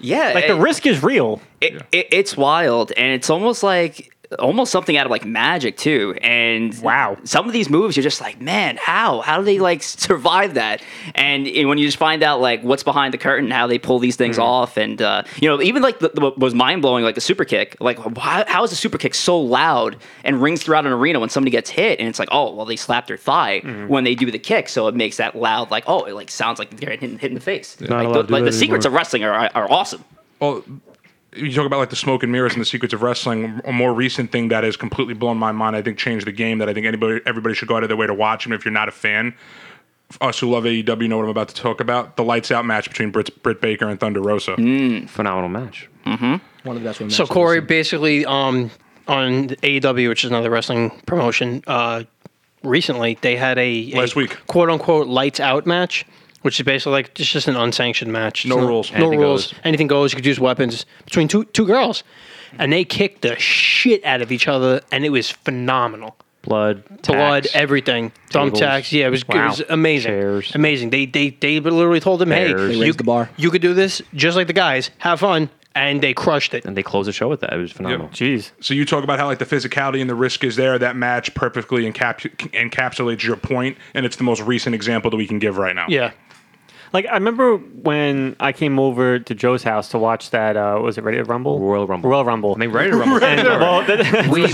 David we, Arquette. we shall watch Ready to Rumble. that's the Hugh Scat Jackman King. movie. I love Jimmy King. Uh, you know, you guys had prefaced by saying like, you know, there's real athleticism here, you know, and there- there's a lot of training and conditioning in order to be doing these things. And Rich, I think it's before that. You would say Broadway is probably one of the more accurate comparisons to wrestling. definitely. And it also seems like, I guess, just gymnastics and being able to flip through the air, do these flips off the ropes, and You're putting your body on the line. yeah, I mean, you know, you're really flying high in the sky there. and you have to taking- land on a you're mat, taking you years know, away from your life. Absolutely, 100%. You know, and it also like um, I guess before Till, you said that don't knowing the ins and outs and whatnot. It, it's like a magic show, also. So it's like all three kind of combined together, which is actually really impressive. The more you guys keep talking about it, Yeah. it, it's actually becoming more. of, Uh, There's a lot to I this. can see why people like this I'd so say much. Cirque du Soleil too. It'd be a great comparison. yeah, to it. yeah. I think that actually They're a might be the traveling more, show, most yeah. perfect Yeah. like Yeah. comparison. Well, it's funny because you mentioned Cirque du Soleil because we have a Cirque du Soleil performer on national television. now. Reginald. Reginald the sommelier is a Cirque Yes. du Soleil guy. that is he really? Yeah. Yeah, a- Oh. a, a current a current person on, on WWE's television right now. Yeah, The sommelier. Mm-hmm. Yeah. his Uh, character is a sommelier. What's a sommelier? He's a wine and liquor expert. Mm, Wine Yeah. connoisseur. Isn't it a sommelier or sommelier? They keep saying sommelier. I just might be. I feel like I'm uncultured more of like a swine. sommelier now. Yeah. Been to way too many wineries. Yeah, you have. Oh, sommelier. You have lately. Yeah. So basically, in real life, That's why I was. yeah, I thought that's Somali why I thought pirate. they were saying like because he's from maybe from Somalia and then Yeah. he's a, also a wine connoisseur. Like it was a combination of the two no. words. So his character is Sommelier. his character on TV is a one connoisseur. well, he was with that woman, right? That was like kind of the whole deal with the. yeah, he was her. He was her wine expert. she didn't drink Right. wine. I think the entire show. no, but she does in For other. like a month before Yeah. that, she Oh, was just okay. drinking yeah, wine. it's like well, she, yeah, Alright, her character. And the she char- owns a wine company in real life Yeah, too, she- so it's like a basis like of like her Yeah. actual person. So they took No, this it's good. guy and they said, "All right, we're going to put you on TV as her wine expert." But in real life, he was like a Cirque du Soleil dude. This dude does wild ass flippy shit, and it's just really entertaining to watch. flippy shit. Yeah, flippy We shit. Love Look the flippy Simpsons shit. episode. What? Which one? when, the- when the person's in front of Homer's face, ah, or was was, was he remember like it was a cat person like shaking? in front Oh, of oh Homer's face? yeah. like ah. I, I have an around the room question that unfortunately Corey's not going to answer, but you're going to take notes. Oh, yeah. If there is one match you could recommend Corey to watch right now, what would it be? Kazuchika Okada versus Kenny Omega, all four of them. Wow, notes. you got really quick on that one. And I- that's a name I've heard a lot, by the way, uh, throughout the last several months of Kenny talking to you Omega? guys. Kenny Omega, yeah. to be fair, that's f- t- four hours of wrestling, but it'll probably go by in ten minutes. Yeah. Yeah. Wow, time travel works really differently in wrestling. I see. Yes, That's beautiful. absolutely.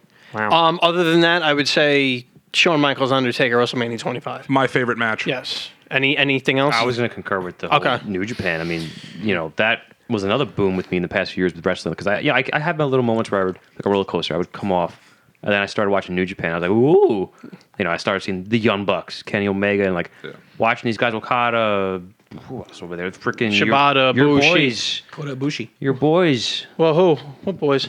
man up. The Briscoes. Oh, the Briscoes. The Briscoes, Yeah. man. The matches that I'm seeing in New Japan, I'm like, holy crap. Tell him chicken. It was Oh, legit chicken. Oh, wrestling, you know, because I was yeah. used to watching Raw and SmackDown, and I'm watching a show. I watch New Japan. I'm yeah. watching wrestling. Yeah, so to put things into perspective for you, Corey, and anyone else out there, um, WWE is is very heavy storyline oriented. Uh, wrestling in Japan, like they have storylines, but they focus more on the in ring action It's more like MMA Oh, really? in that sense. with a little with a little bit of like Broadway. Really enjoyable. I don't know if it was your house or your house. It- so I wanted to bring this up. Your so, barbecue? You know how like the barbecue's been like a G1's comp- conversation starter. Yeah, phenomenal. Yeah, I remember it was Cody. You watched Kenny Omega versus Michael Elgin, but then there was Cody was there, There was yeah. Cody versus Okada, and you literally said to me like, "This is wrestling." that whole car. Yeah, I was just blown away. I was like, this is what I want to watch. Yeah. And if I can make a New Japan recommendation, because these are two of my favorite guys ever, I would recommend from the Tokyo Dome AJ Styles versus Shinsuke Nakamura. Oh yeah, Mm-hmm. Wrestle Kingdom nine. the one right before they 10. went to E. WWE. Yeah, yeah, the one 2016. So ten. I'll make a WWE recommendation. ahead. WrestleMania 17, TLC 2, Dudley Boys, Hardy Boys, Edge, and Christian. Yeah, Yeah, And yes, probably watch that. My favorite match. prob- yeah, probably the most Wow. fun you'll ever watch Yeah. i- as a wrestling fan. Still- So that still match watch that. is tables, ladders, and chairs. So there's weapons and there's a whole bunch of shit. All, all the other ones we watched, we, we just told you were straight up wrestling matches. This is like a hardcore match. Basically, they put the belts up in the sky, and you have to climb the ladder and get them. But like there's other That match Shit also happening. epitomized like the the late '90s, early 2000s of what made wrestling Mm-hmm. so freaking epic. Yes. There's this one spot where Lita, who came out to ringside to help out one of the tag teams, Lita back in the day was like one of the hottest like female wrestlers back. Matt then. Hardy's girlfriend at the So time. yeah, she comes in, she takes a chair, cracks it over Spike Dudley's head, who also came out to assist one of his teams, cracks over his head, and immediately takes off her shirt. So now she's just in her bra. She turns around into a 3D.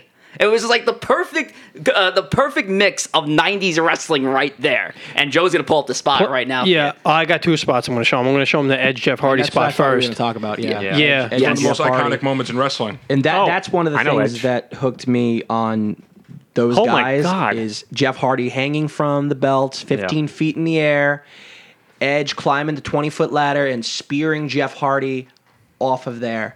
And to this day, it is still one of the greatest things I've ever seen. yeah, Corey's watching it right now. so there's Jeff all this- hanging. There's oh, Jeez, you Am I know- going to call this one right now? Oh, GR. Fair use, everybody. See, this is like not for nothing, but I mean, these ladders are fucking tall, man. Like this is 20 foot, dangerous yeah, the first shit. time you know? they- they're Yeah. 20 foot ladders. Yeah, they're right. 20 foot ladders. No, TLC. Uh, the sorry, first- Triangle yeah. Ladder Match used it too. See, like look at that shit. I mean, that's That's fucking 15 dangerous. feet. That's Holy 15 shit. That's That's in the air. 15 If feet. you land the wrong way, you're hundred Yeah. Can I, percent. can I break that down a little Jesus. bit? Uh, Yeah. Sure. So Yeah, go think, for it. Think about the strength of Jeff Hardy basically doing a pull up, and if he falls, the spot is busted and he's basically toast. Edge to have the accuracy to hit the right part of Jeff Hardy's body and basically cradle him on the way down. Especially because Jeff was moving. Yeah. Because he was hanging from something. Yeah, so he he's had to swinging time back and that. forth. He had a time. Edge, the s- Edge had to time it. And the spot that leads to Jeff hanging there and basically doing a pull up on a 20 pound leather title belt is that Bubba Dudley, I believe, takes the ladder with Jeff's legs in it and pulls it. His legs were stuck. So Jeff Hardy basically has to do a curl and a crunch in midair without falling or pulling the ladder into Bubba Dudley's face. While swinging.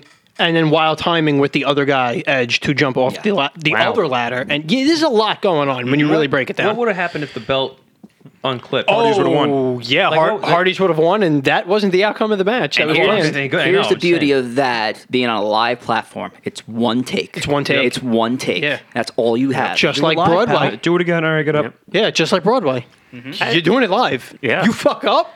You're done. Botchamania. I've uh, I got a recommendation for Corey. I would have said TLC, TLC too. That's the one I actually show people. But I would say Johnny Gargano versus Tommaso Ciampa, NXT Takeover New Orleans from 2018. In my opinion, Joey and Mike went there. I'm very upset I didn't go see We- that. we show. were I was there. watching home when they watched. They went there, but. uh in my opinion, that's the best takeover top to bottom of all time, aside from New York in 2019 Okay. for WrestleMania weekend. That's my favorite because we were there. Yeah, we were there too. The raw emotion in that Champa Gargano match is one of those few matches where I was just like so happy for those guys, like watching them come from the indies to main event a major show, that I teared up at the end. It was Yeah. emotional. It was emotional. you you you got caught up and felt like a kid again in that match. Plus the storyline that they were telling in in in the the you know K context. kayfabe context world of wrestling is it, wa- it was a doozy. It was like two best friends and one turned on the other one and just treating him like shit Cost and him like, his job. cost him his job at one point The title like, belt. injured him and got Jeez. title cost him title it was his Threatened whole his wife. whole fucking Holy thing shit, dude wow. who was also a wrestler who was involved in the storyline Wow. I was gonna say if you want to watch one match that really shined and is probably one of the most highlighted reels of all time with WWE. history. no no he's about to say some dumb oh shit no. I'm not. I- Undertaker versus Mankind. Oh, all right. Hell yeah. King of the There you Ring. go. uh, What do you think I was gonna say? Okay, all right. Because when you looked at me with that face, No, I was but like, I he's was gonna going to say say Taker. I was something going to say dumb. Hogan War from Halloween Havoc. Yeah, That's what right. No, I was Yeah, gonna uh, say brother. Goldberg versus Ziggler. for, you know. Roll the footage. Undertaker versus Mankind, Hell in a Cell. Oh, he's pulling you up- do he's this pulling all up. the time, Do I? or somebody says it, Say or hello to Joe. Cell, Paul. Good God Almighty! Good No, God somebody- Almighty! that killed- I did it earlier. Yeah, that's yeah. That's how me and Mike met. We've done it on other episodes too. Probably That's have, why. yeah. you That's know, it. He's dead. Shawn, uh, Taker actually already was dead. faced Shawn Michaels for the Hell Cell the That's when first Terry time, Funk but came in. when Mankind faced Taker in Hell Cell, it was just, and this was back when we were like, and this is legit real. This like was nine this was 1998. mankind. So we were kids. got thrown off Joey's got the footage. the cage. His teeth went up his like upper lip, went Holy through shit. uh, his ear, part of his ear. Well, it was No, the- That was a separate. That was a separate Germany incident. in Right. '93, Just he had a I believe. either way. tooth in his Probably, nostril. I'm probably wrong Wow. about that. got annihilated. Got choke slammed through the ring, right the, the the top. ring. Yeah, it, you'll see it. and then at the end, Christ. Paul thumbtacks. thumb on top of thumbtacks. But that just Call- Call out to Jim He Ross right remembered now. If anybody can hear him at home. Jim Ross is the goat. Jr., we love you. By God! By God! his barbecue sauce is Wait, delicious. wait, wait. I don't know if you guys at home can hear this. There's, there are two guys on top of a cage right now, punching each other, and All credits to oh, WWE. shit, I just threw him off the. Holy shit! Just threw him off top of the cage. Wow. Now I want to do a whole episode of Corey just reacting to spots over That would time. be so good. Guys, oh can we my watch it? Can we God! rate it? that These was are, these are fantastic. not short cages. I Wait, mean, that that's was- yeah, no, really that's tall. So, so when- when we watched that, back was, then, I think that was 15. No, that was definitely. That was like Oh, 16. That was feet. tall. So that was the, tall. the first Hell in a You're Cell was thinking kind of he's small. dead. he looks like he died. and, he, and he, then he continued. they brought him out of the stretcher. He came back. came back. Climbed Holy the shit. cage again. They got choke slammed through the cage. But Wow. it, Show it goes just on. blew your minds. They, they thought he was dead. They thought he best, was dead. His best friend was an agent. He came out and like improvised with the Undertaker because they were trying to like cart his lifeless body out, and then he lit- legitimately, as they said, got off the stretcher, kept going. They slammed him on thumbtacks through the roof. They did all this stuff to him. The Undertaker actually quoted saying he thought he killed. He, Mick he Foley. thought he killed him. Holy shit. Yeah. Just watch the first few Hell in a Cell matches. You know, Yeah. Who is Is he? Mick- Mick Foley, the Ma- Mankind guy? Yeah. Yes, Yes. yes, sorry. Mankind, No, no, Dude it's- to Love, Jack, I- Cats Jack. I want to say that I just like the um I guess like the metaphorical implications of that, you know, it's like the Undertaker who is like, you know, obviously hell, and then you have all of mankind. it's like he's literally fighting for humanity. It's like it's fucking crazy. He lost. way to look at it. Just Oh, to tell you, shit. He, he got his ass beat. mankind lost. Yeah. Oh, well, That- explain the that is situation one we're of in the now. best takes I've ever seen on an Wow. Undertaker Yeah. Yes, Mankind match. that is. That was fantastic. Yeah, actually. I've never heard anybody say. See, sometimes you need an outsider's Yeah, you opinion just need that- because when you have Right. too many marks, we get, we're, we're we're we're so far into the forest we can't see the trees. Yeah. You know who would have? Yep. You know who would have won that match? Who would have won that match, Mark Bobby? my, my boy Roman. Hmm. He beat Taker. Made us send his bitch ass home. Joey just cringed when I said that. Yeah, last I part. did. I did because I was there and I cried. Go ahead, Mike. I just want to tell one more blurb about the Taker Mankind match, and then we can move on to Mania, whatever else you guys want to do with the roundtable. So, Mick Foley, of course, is beat to hell. Undertaker's beat to hell. Mick turns to Taker in the trainer's room. Mark, did I use tacks that night? He's like, Mick, look at your arm. And Mick Foley had thumbtacks sticking out of his Yeah, arm. he yeah. Dude was loopy. I want to I want to say also because guys, I promise we're gonna have audio. Uh, audio. I mean, I hope we have audio. We're gonna have video at some point because as everybody went around the room and gave their like recommendation.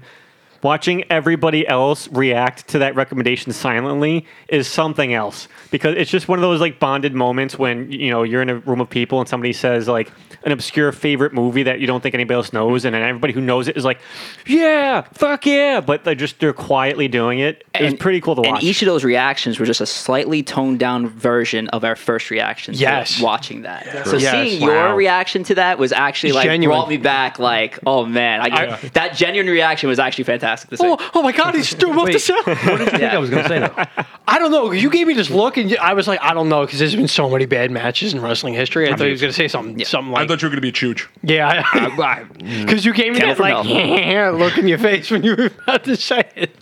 Fair enough.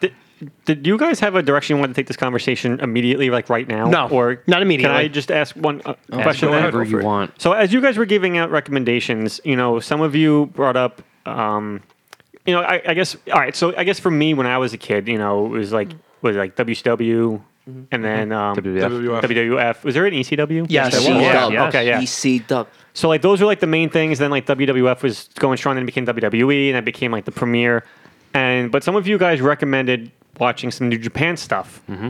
New Japan's been around for many, many years. Has it been around for that Yes. long? Because Yeah. I've never heard The about 80s. it until you guys. Like when I was growing up, 72. and then like growing throughout middle school and high school, even college. Like I never heard of this New Japan thing until maybe the last three years with you guys. New Japan has been around since 1972, Holy shit! but they they exploded in popularity. What, Mike? Like 2010 is when they really started becoming popular. So they had like a bit of a downturn, and then Hiroshi Tanahashi, who's still going strong, like became their top guy, and they built and they built from that. Then Okada came in, and then the explosion really happened with the foundation of the Bullet Club. Yeah, 2013. 2013. So from uh, from 2010 to ab to 13 is when they got hot, and then 14 you could argue till 19 before the Shinsuke. pandemic they had like this massive peak. So would would you say then? I I guess because both of you, or both of you, all of you would watch probably both, right? You watch like the WWE stuff and the New Japan stuff. everything. Absolutely, AEW, all, All- of it. all As much companies, as, yeah. as much as we can. Do you think that let's say New Japan's rise in popularity helped push the other companies to be better in their storylines and try to get more Oh, talent? Like- absolutely. Like, No. like No, I'm going no All right. because they don't have. And I'll, I'll yeah, sorry, but I, no, I'm glad that you said no. This no, is actually- because yeah. they don't have the American television market, and they still don't have that big platform that WWE Okay, has, fair and enough. that AEW E has. And until they get into a platform like an NBC Universal or or Ted Turner, they are not going to be that feasible competition to the other uh, to the other shows. They're simply not. I think it's easy to say that E AEW, WWE are just on a whole other level just because they're the mainstream market we you know we're the corner of the market. I think the U.S. is like that's that's where the rest. Obviously, there's a huge following in Japan, And and, the I'm UK. not and the U.K. and I'm not going to put it against and Mexico, and I'm not going to put it against those. co- But it really the In fu- America. it, the foundation was here. All right, even So when it was I, on I, Access, am it was- saying Mm-hmm. no for now, but obviously that's a platform that they need to figure out. No, I agree with you. You make really good points. I think New Japan had pushed the wrestling business in a different direction because from New Japan you bore AEW, but also keep in mind that I think one of the remains the two main reasons we have NXT, PWG, and New Japan Pro Wrestling. Fair. Oh, oh, oh. Throw Ring of Honor in there too. But yeah, so I, I actually I wasn't thinking of I it bunched the, them way, together. the way you were, Rich. That- So like, yeah, I do actually agree with that. The the mindset I had is the reason why I think that they made an impression on WWE and all these other companies is not like the outreach, but the actual in ring wrestling that was happening changed the game because all all wrestling, like all, all the guys that are in wrestling, all the girls that are in wrestling, all the promoters and the promotions that are in wrestling, they all know each other. They may not all acknowledge each other, but they all know each other and they all watch each other's shit. So they know what's happening. So when New Japan had that boom in like the, the 2010, 2013 and beyond era, and they were crushing these matches, like epic, like 45 minute slugfest, destroying each other. That part of wrestling translated to now in America, we're starting to see uh, the the reins being tied, Roman Reigns, the reins being taken off. Bobby went to go say the Shaq, you know, the- like like they started to like you know, let, all right, you know, we got some guys who could do shit like this too. So like, give them a little more time, a little more freedom. Like so, m- it, as far as match quality, it definitely did. But from Rich's standpoint, as far as like a cultural impact of society, no, they're still behind because of those reasons. Because they are they have hit the American mark, the American market, but not to the degree that WWE has. So then, do you think there'll be a point where, let's say, if New Japan does come to the United States of America, and I don't know why I had to add uh, of America, like we don't know what the United States is, um, and becomes popular here, do you think uh, it might be a little too late at some point for WWE to catch up, or do you think it's like you know? Because now, if you have a bunch of, let's say, you have a new audience seeing a new type of wrestling, whether it's more physical, right? And now I think in the United States also where you know MMA is growing in popularity, boxing's been around for a while, so seeing more of a physical combat sport in an arena, and now this new company comes in and people are getting the theatricality of it, but they're also getting actual physical you know matches going on and it's like wow this is actually incredibly appealing that might actually be a bigger draw for let's say MMA fans to go that route than WWE and then do you think that um you know they could eventually take a back seat to I think that's a fair assessment. A good way to look at it is a combat uh, oriented product compared to WWE, but I feel, and this is something people need to understand for a lot of wrestling fans who don't think otherwise, WWE will always be there. Yeah. Mhm. There's no Sure, way. yeah. Yeah. They, they have built a globally recognized juggernaut of a product. New Japan, better in ring competition, better in ring product. I would- I would honestly say that, but even with the the appeal if they got in the United States of America, I just feel like no matter what, WWE will always be there. Yeah. So then I guess th- my counterpoint to that, or I guess a counter question to that would be a point that maybe Rich had brought up earlier with, you know, I think Mike, you and I and Paul too are seeing this in the UFC a lot, and I think the rise of Bellator, where you know, we're you know you don't- you don't get the matchups you want to see. You know, you're not getting the people aren't getting the matches that they deserve. They're not getting the titles that they deserve, right? And the UFC is seeing this now, where people are being mistreated in the company, and they're moving to a different Greener pasture, so to speak. yeah, you know, and at some point, let's say, you know, WWE fighters who are maybe not top tier, because I would assume, I would hope anyway, that they would take care of the top tier guys, but maybe some of the more mid level tier guys who, okay, let's say Drew McIntyre, for example, right? You said that he wasn't getting his fair share. He was Until in a- recently. he was in a boy band. No, tell Three man band.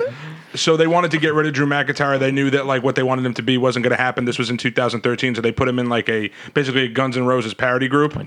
2012. 2012. Yeah, that was his gimmick. Him and two other guys No, were but he like, got stuck after after, twen- after WrestleMania 29 and 2013 by Lesnar and Triple H, and he was in 3MB. That's what I was. Well, they start in 2012. They start in that's what I'm 2012, okay. going off of. so basically, they didn't know what they wanted to do with him at the time. So he he first hit hit WWE what 2010. Yes. and his his his his 09. gimmick 09, his Well, gimmick. well, actually, technically it was 06. Yeah. But he didn't become actually prominent until 09. Right. So his gimmick in the he's beginning was trying to like the be referenced chosen on one. Sasha. Like they knew he was going to be special based on his look and his size and his raw ability. Chosen one. But f- yeah, he was the chosen one. But for whatever reason, I don't know if you guys know. If uh, maybe I'm blanking out. Drew said he wasn't ready to be in the spot. Yeah, And he wasn't. something. And, he wasn't. And he wasn't because, and I've had this discussion on my old wrestling show, Three Count. Not going to plug that because that show's done. So, um, Weren't they a boy band too? Oh well. yeah. yeah, I did it. It was with Evan Courageous and Sha- Sugar Shane Helms. It was, it was a great show. Shannon Moore. You put some respect on Tank Abbott's name. Yeah. How I did not get sued by WCW? Oh, you know they're Memories. dead too. Sorry, I, Oh, I'm fine. I got one. All right, so Until no, when Jerry it McDevitt came down, comes when after it you. came down to it, Drew wasn't ready because I feel like there is a certain prime age for a wrestler, and Drew was too too green and too young. was like to- 24 at to the hit time. that spotlight, and that's a very young age. And it's funny because I feel like in sports that doesn't really work. I think a prime, like in baseball, for instance, I feel like is like 27 to 30, but in wrestling, it's a little older. Mm-hmm. Yeah, In it's like wrestling, 35. Yeah, it's like 40, it's like yeah. 33 to like 37. Yeah. You know, It's your even, prime. even probably a little older than that because you see like the guys nowadays that Like are big AJ stars Styles. are like 39, 40. Yeah. And they're still fantastic. Look So at I- Sean Rollins is Taker. 35. I'd say in the John 90s, Moxley's 35. Hogan, Macho, they're all in their mid late forties. Correct. and they were And they were still they were Brian, still How doing old is right. Edge? Edge? 47. Yeah. Wow. Yeah. That looks great though. He was There you go. also out of the ring for Great seven years. Yeah. busted his ass to get back. So No, so, no, no. so 10 years, So 10 going, years. going, years. Christian Yeah, was nine seven. years. Yeah, Christian. going back to the Drew McIntyre We thing. were, so there, we were there when he retired. Yeah, sorry. It was so he was he was billed as like this chosen one. He was gonna be like the next guy. He was like 24 years old. Dude wasn't ready, so he just kind of like waited in like the uh, the waited weaved in and out of the younger car uh, the uh, the undercard. He wasn't really in big matches. wasn't really given much of a, a chance to do anything. He had some stupid gimmicks here and there. They gave him a real stupid gimmick where it was him and two other guys were on a fake band and that was their gimmick. And then they released his ass. They're like, "You- "You're gone. We got no use for you." And he said on record, I was going to say, quick aside, I was in the office when that no- memo came out that all those guys got released in 2014. And seeing his name, I was like, I was shocked. I was always, I always loved Drew McIntyre. So I was like, uh, really? They got rid of Drew? Like, Yeah, so he went. Wow, that's wow. What a connect. What a what a real life fucking Jesus damn. Oh, I would have been fucking WWE heartbroken. WWE Yeah. Magazine, baby. Yep. Rest in peace. So he got released, and he was like, and he said this in interviews, like you know, since he's been back, he's like, I was the first thing, the first thought that went to his mind is, I gotta get back here. Grinded, grinded on the indies, the independent circuit, different wrestling promotions back home because he, he's from Scotland. So went, you know, went back home, worked worked the UK. Um, I think he met his his now wife now, who's like, you know, you need to eat better. Put him on a diet plan. So like now he's shredded, now Mm-hmm. he's ripped. If Yeah. you looked at a Drinking picture alcohol. of him, if you was if you super skinny. looked at a picture from him back then and now, it's like two different guys. Chris Hemsworth's lore. I mean, yeah, that's pretty yeah. much a comparison. dude. Like Yeah. honestly, yeah, That's a great point, right? What, what Chris Hemsworth looks like is Thor with the long hair. Just think that only taller and dark hair and Scottish instead of Australian. Beautiful was, man. Was he at the Royal Rumble? He wrestled Bill Goldberg. He wrestled Goldberg. That this was the all right because then Braveheart, I, open guy. I, I saw that guy and you guys I think were we- like once he came out you guys were like saying that whole thing like how he built himself back up Yeah. to be this this place where he wanted to be. Yeah. I, I thought it was really impressive. so he came back to the company looking like this and never, never, tur- never looked back. So right now, oh Paul, wow yeah, that beard makes a difference Paul, too. Paul showing a Corey a comparison picture. I like how he grew chest hair too. Like somehow he was just able to develop Stopped chest hair. waxing it. Yeah. All the just for men. Phenomenal 10. Oh, Yeah. Oh, Seriously, yeah. Less Dyed glistening. his hair black too. Wow. So he think about it, he tours the Indies, he becomes champion in TNA. He has a phenomenal series with Bobby Lashley, which kind of precursors what we're seeing now for Mania. But when he came back, they sent him to NXT, which is the work rate Well, company. a- actually, he wanted to go to NXT. Triple H told him that's where you're going, and Drew was like, "That's the only place I should go." okay. Sorry, No, that's fine. that's that's another thing I love about wrestling fans. We fact check each other and make sure things are accurate. that was my job. So he went back to NXT, which is a separate. Um, it, it's under WWE, but they're kind of like in their own little world a little It's bit. like AAA baseball. It's not Okay. it's not run by Vince McMahon. It's run by Triple H. right? Oh, okay. So, Interesting. so he oh, that explains why he would Yeah. say then you're going. So Okay. he showed up at one of their big events. He was in the crowd, like, eh, we look good. And everybody was like, oh my God, fucking Drew McIntyre's back. This is going to be great. Crushed it there, became champion, the whole thing. And then we, like we said earlier, he um he won the title and then gets stalked by another guy. And then he wound up dropping the title and then got moved to the quote unquote main roster. So Raw and SmackDown. Hasn't looked back since. Became champion. He's a two time champion now. He's going for the title now and in one of the main events of Mania this year, trying to win his third WWE championship. And it's just like, it's a Cinderella story, kind of. It's kind of unheard of too when we talked about making Drew the guy because you haven't had a guy win the WWE title th- um, nearly or be in the main event scene three times a year. Like he could win his third run in twelve months. Like Right. that hasn't been seen since the Attitude Era, basically. Yeah. So the whole point of telling this Drew McIntyre story goes back to kind of like what you were making the comparison to Corey about like the uh, how what UFC is kind of doing now. We're like guys who deserve and should be in certain spots aren't getting it, and the office is picking other people. And this is a big issue that wrestling fans have had for I think Mike alluded to it before since about 2014. Go ahead, Mike. So. I was going to say that it started in 2014, and I'd like you and Rich to talk about this a little more because you were actually in the crowd for some of these events where they were turning, and I'm sure Bobby being in the office has a lot of insight. But uh, Corey, you talked about how like there's alternates to M- in MMA now because the UFC's messing up. There's uh, Bellator. There's one championship. Okay, that's the whole reason that AEW exists is because of exactly what you said that that there are pro wrestlers not getting used properly, and it's a lot of the underneath guys that the company doesn't want. They, they, they don't feel like building. They don't see anything in them for God knows whatever friggin' reasons they have. So what they're doing is they're taking older wrestlers from time past and bringing them back to shove nostalgia down your throat because they know that they can make the quick buck off them instead of building new guys. And the funny part is that wasn't always the criticism with wrestling because what I truly feel like ruined wrestling in a way was the internet and social media. Yes. I I, feel like it ruined it so much where now these fans that are just watching it at home and taking it for what it is now become these uh, marks for for better words, but they become these analytical fans that just like they they could have done so much better. Like, why did they go down this route? Why did they put him in the main event? Why is he not wrestling for it? But when we were fans as growing up, like we were just cool with like whatever. Like, yeah, Cena won the title for the fifth time. It's like, all right, well, you won the fifth, title for the fifth time. What are you gonna do? Boo. Uh, but yeah, uh, it, it- it's so it's so crazy how that kind of also changed the perspective of fans as well with social media. I just gave everybody this platform to just kind of go off and say like, oh, that's kind of wrong. Like, I can't believe they're doing that. Whoa. And what I think, honestly, when that really started to show was uh, Daniel Bryan. I Yes, think that's yes. when you mentioned 2014. I was just thinking Daniel Bryan instantly. That whole that whole building that story and whatnot. It was just nuts. Yeah, I was gonna say like for Corey and other viewers who don't know. Oh yeah, expl- absolutely. So what- explain the whole thing. Sure. So yeah, so 2014, they had they had the the main event was supposed to be Randy Orton versus Batista. Batista was also just coming back off his Hollywood stint. He was starting to do Guardians of the Galaxy, all this good stuff. So they are they were going to market it as this huge match between the two for the championship. But the problem is like Randy Orton, Batista, these are the stars from like 10 years ago, and they're going to main event a WrestleMania in 2014. Where now they have one of the biggest stars in the company that just kind of like organically became such a big thing, and the fans loved him. And his name is Daniel Bryan. And Daniel Bryan had his famous yes chant. I'm sure you've seen that plenty, some, like in sports and whatnot. But Daniel Bryan became this huge, uh, this phenomenon. And the plan was that Daniel Bryan wasn't even going to be in a major marquee match at this WrestleMania. So the fans pretty much forced the hands and they were just booing the hell out of Randy Orton and Batista at any point they appeared on television Uh, to the point where they had to say, like, all right, we got to pull an audible. Brian's ha- Brian has to go in this match. Can I make a comparison to help Corey with that? Yeah. Release a Snyder cut. Oh, fair. That's Yeah. pretty wow. much what it is. That's a- Damn, great in example. simple three Wow. words, damn. Yeah. That's a, you know, all right. So that's actually pretty incredible to think about because, see, oh, now this is going to get interesting because at, at one point should so uh, you know, it's it's tough, right? From being a fan, but then you're also trying to see it from the perspective of an organization where how much fan service do you do and how much do you say like you're not running the company, we are Great question. Yeah. you know, and I feel like, you know, it, it's a dangerous line to walk because, you know, you can really fuck up in one way or the other. And, you know, you either risk losing control of what your, what your vision is to cater to fans or you risk losing the fans because you don't do what they want to do. And either way, it's going to cost you. Right. Wow. You, you can't put all the power on the fans. Again, I, I hate making comparisons to baseball, but I'm going to do it because I host two baseball shows.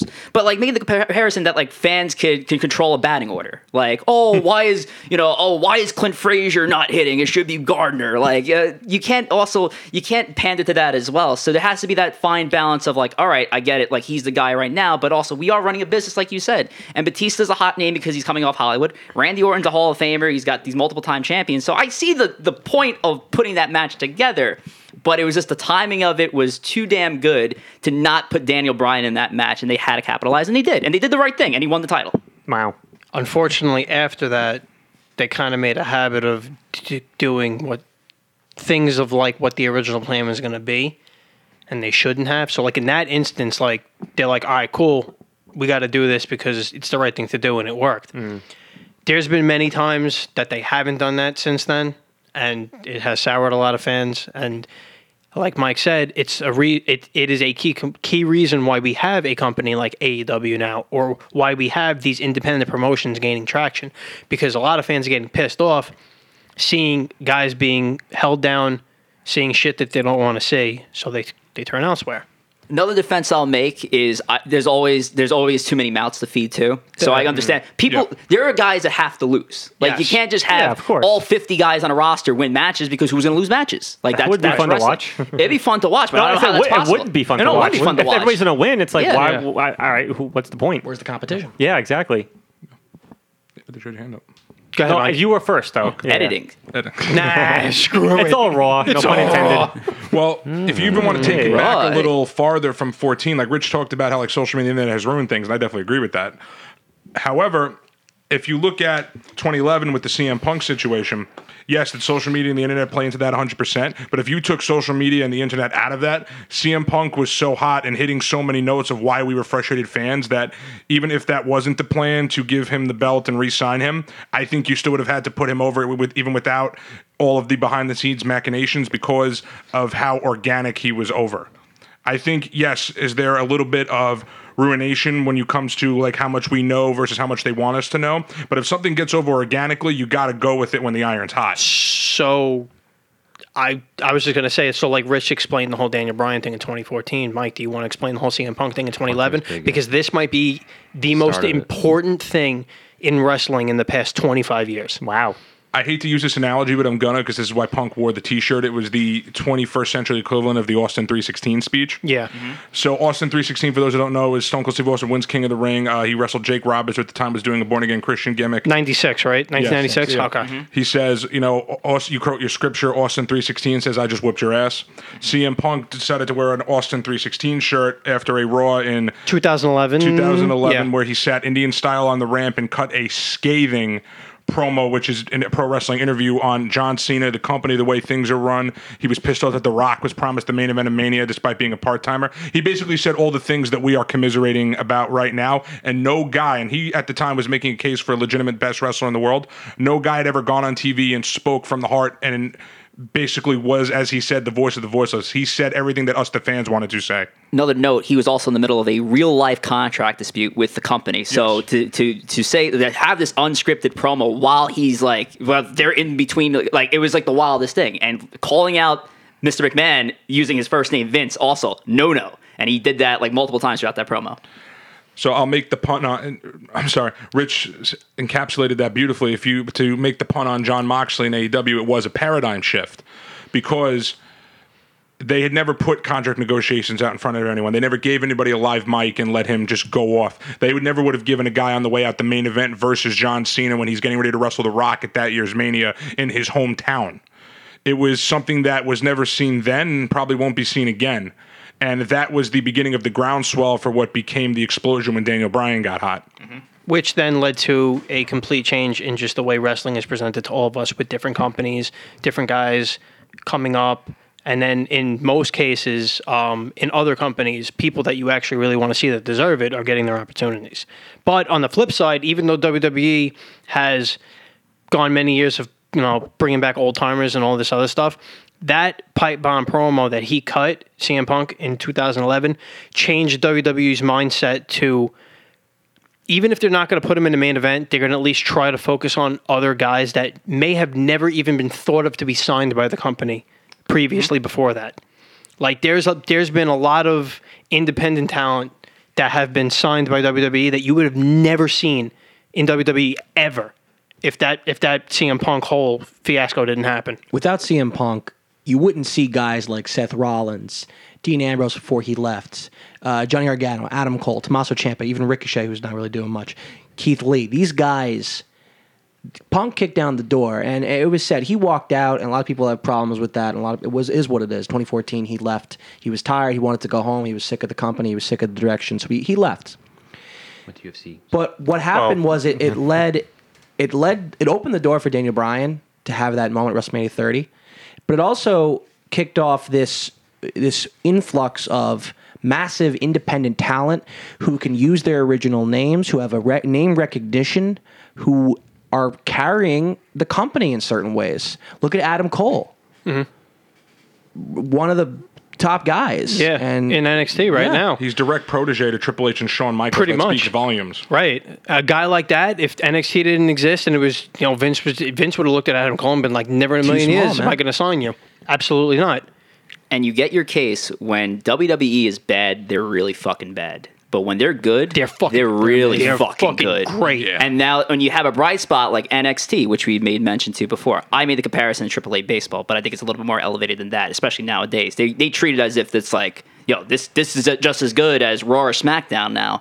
You're seeing raw talent you know, no strings attached, doing what they do best. You're seeing the best indie talent just focus on wrestling. Back to the New Japan thing, I think it's just a great, co- you know, uh, conglomerate of all that, the entertainment value, the wrestling value. Uh, NXT is like on, on a whole other level when it comes to that in the WWE world. in the WWE world, right? So NXT to me, if you tell someone, like, if you go to a casual WWE fan who knows nothing of NXT and show them NXT, if there wasn't a WWE logo attached to it, if there wasn't occasionally Regal or Triple H walking out, you would not think it's a WWE product. It, it's N- New Japan esque ish in a way, especially their pay per views, their takeover pay per views. It's kind of like watching f- fucking Japan. The, j- j- guys, girls, doesn't matter. Just, just nailing, destroying each other. Corey, it's like watching Chuck and Tito era UFC. Wow. That is how like hot and consistent and well put together this is. Wow. thing. I think the best show I've ever seen live, aside from All In, was Takeover New York, uh, um, 2019. April sixth. oh, I'm sorry, April WrestleMania 20 fifth, two thousand and nineteen. That Friday night in Barclays Center, the crowd was hot the entire time. We saw Johnny Gargano climb the mountain and beat Adam Cole, to be Baby. NXT champion. We saw an amazing show, top to bottom. They they put on a product that you just can't take your eyes away from. Organically. Yes, it's exciting. A- And to build on that, sen- Organically. Organically. organically, add that to the list. Green thumb dim- gimmick, I like that. The way. Gargano. And to add to the whole like things we never thought we'd see in the ring, like doors being opened by CM Punk, Daniel Bryan, a match like Walter and Pete Dunne to be in a WWE ring and do what they did, that's unheard of. Oh, They would have never even came to America. If, if this was if this was like 2010 or 2009. if Walter was wrestling in the Attitude Era and did that chop at a WWE tryout, they'd say, "We will never look at you ever again." Yeah. they would pretty look much. At, they would look at Pete Dunne and say, "You're a gimmick job guy." Yeah. Yeah. So guys now because of CM Punk, guys are getting an opportunity. That's why I I I, I when I have the arguments with people all the time because like CM Punk is very polarizing in real life because of what he did in wrestling. Like you know he left the company, blah blah blah, and like some people were for it, they support him, and some people were against him. But like regardless of how you feel, in the end, if you if you step back and you look at the, his situation analytically. Even though he left and like they gave him his pink slip on his wedding day, which is a whole nother fucking story, he won he won because when he was when he was at the point right before he left at that point he wasn't advocating for himself anymore he wanted he had his run in 2011 he had the summer of punk he had the wwe title for 434 days which at the time was a record a record in the modern day era for for wrestling Still is the actually. That's, I'm sorry, That's- I'm wrong. If you don't count Brock Lesnar's Universal Title run, Yes. it That's what I still was gonna say. stands. and if you count belts in general, because I consider the UK belt the world title, I'm sorry, you can sk- rake me over the coals for that. Walter and Pete Dunne are the only Yes. guys that have come close. Joe, we were there for the first for the, the we watched we it. won. Yeah, Survivor, Series 2011. He 2011. beat, Mike the- and he I beat were Del there Rio. for that. You guys were there Yeah. too. That is the last wrestling show besides WrestleMania 29 that my father went to, and for my dad to say he loved the wrestling show is like a big deal, and he loved that show. Yeah. So him him doing all that, he- you know, he had his moment. So by the time 2014 rolled around, like like Mike said, like even without social media, he was the voice of the voiceless. He he had his finger on the pulse. He knew what we were thinking. We all knew as fans it was time for Daniel Bryan. He petitioned for Daniel Bryan. No, nah, Randy Orton, Batista, blah blah blah. So that on top of the whole, he had a staph infection thing. He almost died. Fucking, he sued the WWE doctor, whatever, blah blah blah. That's just, that's a story for another time. He left the company. Oh, he quit. He quit. Yeah, but you know what? In the end, he won because what happened? Daniel Bryan got the main event spot. He won the title, and then every type quote unquote type of wrestler the maybe smaller more technical guys that wwe would have never looked at for the next however many years after that all got signed by the company so the way i look at it is cm punk won i don't care what anybody says if you don't like how the way he, he walked away from the company you don't like the way he handled it this that the other thing he won vince lost that one because he because Vince might be, oh, I lost this guy and now I'm just going to sign all his friends and he'll never wrestle him. He doesn't give a shit about that. He just signed all his friends. Now they have a bigger platform, whether Vince is using them or not, to show what they can do. And a lot of them, even though they haven't been to the main event, they have been able to show what they do, and and to a larger scale. Yeah, no, that, and that was a great point. And yeah, he did win uh, at the end of the day. Like, yeah, you now employed all my friends that I came up with, and they're doing great things. They're making the best money they've ever seen in their life after traveling on the road and making five bucks to perform in a gymnasium in front of like 15 people. Yeah, Punk Yeah, won. Punk won. That's the way I look at it, and WWE will never admit that. Yeah. Never admit that. So we keep talking about how like this organic swell, whether it's uh, about internet, social media, and otherwise, with fan backlash. So we've documented Punk and Brian. Now we just we praised Roman Reigns before. Do we want to talk about the Roman Reigns anomaly? Yeah, well, let's do that real quick before we jump into predictions for uh, uh, Mania. Bobby, why don't I'll you do that talk as, about this? as real main. Dude, this is real. No, Real dude, Bobby. no. Mark Bobby would just be like, oh, So- Can Roman. you do it as Ricky Bobby? You know what? Uh, For me, Shaking back. for me, on uh, smart, weird character side, I'm I'm a sympathizer of Roman Reigns. Like he he really had an appeal to him. He debuted in 2012 with the Shield with Seth Rollins and Dean Ambrose, and they were a unit, and they were they were over as hell. And Roman, if anyone remembers.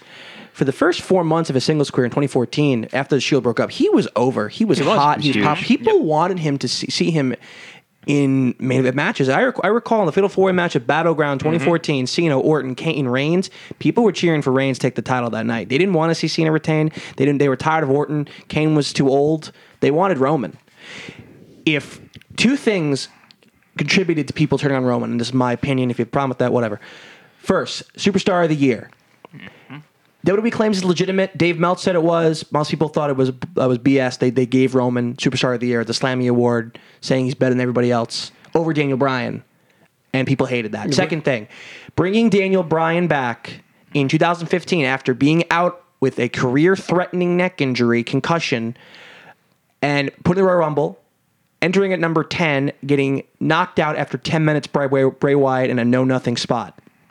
And then having Roman Reigns When? be the conquering hero, entering at number 19, th- last throwing out the Big Show, Kane, getting help from The Rock, Mm. and attack, uh, eliminating Rusev. And from there, the boos rained down. And they were, didn't want to see him in the main event of WrestleMania 31, and they, they got Seth Rollins instead, much like they got Bryan the previous year. But then Roman kept being prominent, kept being prominent in WrestleMania 32 in 2016. Joey, you were there. I was there. How was the crowd that night when Roman beat Triple H? Feel furious. They were chanting for Nakamura. They were chanting for Nakamura, who in, just got to the company two months ago and was on NXT. He wasn't e-, night before. The night before, he wasn't even on WrestleMania. Th- th- This other Shinsuke Nakamura, he came from Japan. He's New Japan. flipping phenomenal. just, old just Japan. yes. They Strong. Oh, Okada should have came out. oh yeah, Okada should have came out. Okada showed up. Ooh-ah. No, but um, Ooh-ah. give you three oohs for one. Um, Roman was put in a spot where he really couldn't win over the fans, and I don't blame him. They gave him some stupid promos. Yeah. they, they put him against they put him in some boring matches, despite the fact that he tried so hard. Him and Big Show, Extreme Rules, Last Man Standing match, terrific match. They did. It was a good match. Him and Rusev in Hell in a Cell, 2016. It's a pretty good match. Right. Him versus Cena, 2017, No Mercy. Good match. Everybody hated him. They don't though. want to see him be Taker Mania. I didn't want it either. right. Joe, I'm sure you didn't. No, I definitely didn't, but I under but I understood why. So they, they gave him the short end of the stick, and un- unfortunately, it took him getting diagnosed with leukemia to be cheered. And even then, when he came back, Mm-hmm. That's not a joke, Corey. That's yeah, legitimate. I'm Yeah. serious. This and man that's has a beat shame. cancer twice. God bless that man. Mm-hmm. And he, he he fought his way back, and now he is probably the most popular character on main roster television right now. Yes. it's seriously an anomaly, like how, how crazy popular he is now. But I think what, what it came down to his his uh, evolution to why he was booed so much. I think yeah, he was rushed into a spot that he just simply didn't belong in, and I think the company was afraid because their their golden goose was going to Hollywood, whether John- they liked John it or Cena. John not Cena. and they needed to get somebody in there as quickly as possible to take his spot. And they it wasn't a smooth transition over five years. No. It was a transition of a year. Yeah. the problem was Corey, and for anyone out there who, well, again, isn't really like a fan and wants to know why these ha- why this is happening, they basically took Roman Reigns and said John Cena is leaving, and we have a problem. Make him John Cena. They made him Samoan John Cena. Mm-hmm. Make make him Samoan John Cena. Uh, I can't walk and talk like John Cena. I'm my own person. Um, I could do this because it's natural to me. Nah, we're gonna script some promos for you, which sound like shit John Cena would say, Mm-hmm. but I can't deliver promos like John Cena because I'm not John Cena. Ah, do it anyway. It'll work. It didn't work. So everybody hated Roman Reigns, and it wasn't his own fault. This guy went out there every night trying to do anything he could, and it didn't work because they were forcing him to be something he's not. So the uh, candle burned at both ends because when we went to WrestleMania 2018 in NOLA, the main event was the rematch between Roman Reigns and Brock Lesnar. And this was probably peak Roman Reigns hate, and Lesnar was probably the most despised thing in wrestling and not for good reasons. So, Joey, would you like to explain this context of where WWE literally shot them, literally shot themselves in the foot in front of 70,000 people? Yeah, so the match started. Uh, everybody started booting, booing immediately. Nobody cared about this match. This is the biggest match of the night. It's the main event of WrestleMania. All right, like like Mike said, like 70, 80,000 people, however many freaking people were there. Boo, constant booing. Like you know how after a while you you know if you're in an event, people boo. They get tired after a while. Take a break. No, boos were constant. Never they- stopped. I'm, I'm sorry. Good. Corey, they treated it like Caleb Starnes versus Nate Quarry. That's how this crowd Oh was. my God, that's like the worst fight in UFC history. Right. Yeah. So Jesus constant Christ. booing, just Wow. just nonstop. Nobody cared. Nobody cared. Um, at one Great point, during, reference, at, Mike. at one point during the match, uh, you know, Reigns got busted open. He was bleeding. You know, trying to make him look like you know the un- the hero to try to try to do everything he can to try to overcome the big bad guy. Even though he didn't, he lost anyway. Before the match ended, I would say at least one third of the arena already left the building. There were beach balls raining from the ceiling. I hate that. That's yeah, I hate that too. But that's Disrespectful. how much nobody cared about this match. Nobody wanted to see Brock Lesnar because he was a part timer who was holding the holding the title hostage, and that the only person that in WWE folklore at the time could build up to possibly be a threat to take this belt from Roman uh, to- from Brock Lesnar was Roman Reigns, who you screwed up as a character, and the fans already hated. So like, what did you think was going to happen? So again, this poor guy for years was being pushed to be a character that he's not and he's not organically and it wasn't fair to him. And now that he's finally kind of being himself, he's crushing it. Absolutely crushing it. And it only took freaking WWE just, E, like 7 years to figure this out. Wow. All right. So I don't want to deviate. I don't want to take too much time because I know you want to get to the predictions for WrestleMania. Um, but real quick, I just want to go back to how we're talking about, you know, New Japan, WWE, and the state of, you know, how much do they need to pander to fans and how much they need to stop pandering to fans. And it seems like, you know, I think when companies treat their fans as stupid and they try to mask the greed and when they don't have the fans' best interest, I think that's when it's okay for fans to come at them and start demanding certain things. And it's different when a company makes a legitimate decision that they felt like they're doing it for the fans that just didn't deliver well. And I, for the most part, fans are intuitive and they can kind of pick up on that. So, Bobby, like you said with the Snyder Cut before, you know, the the greed of the Warner Brothers and the DCEU is very apparent that they're just rushing these out to make a quick buck and they're not even they're not trying to make a good product for fans. And with, and with this example, it seems that they're trying to do the same thing. It's like, oh shit, we need a, a John Cena replacement. Let's just shoehorn somebody in there without thinking about how this is going to affect the fans and how maybe they don't want another John Cena. Maybe they don't want a different person. Pretend. How about we just try to do what feels organic? Right. And when fans see that decision being made, they're like, "You've gone too far. Now there's gonna be backlash." Versus, listen, we legitimately tried with this guy. It just didn't work. We tried, and but I think fans can kind of pick up on that too. I think most fans, or quote unquote most smart fans, would would would agree with this that if they just took a guy organically and tried, maybe it worked, maybe it didn't. That's all we want. Just try something different. Try something new. Just give people a chance. If they really can't hack it, push them down the card. Make them do something else. Like if like if we want like there's people like I want to see this guy in the main event. I want to see this guy in the main event. Fucking try it. What's the worst that can happen? It doesn't go over and you just do another one. Like Bobby said before, WWE is not going anywhere. They could put on the worst product ever and they still won't fail. They will still continue to make money. They're never going to be threatened to go out of business. I don't care what happens. Just try new things organically, like you said. If it do- if it works, great. If it doesn't work, cool. Scrap it. Try something else. I think the problem is, and I say this jokingly all the time, but I kind of uh, but I, I kind of feel like it's serious.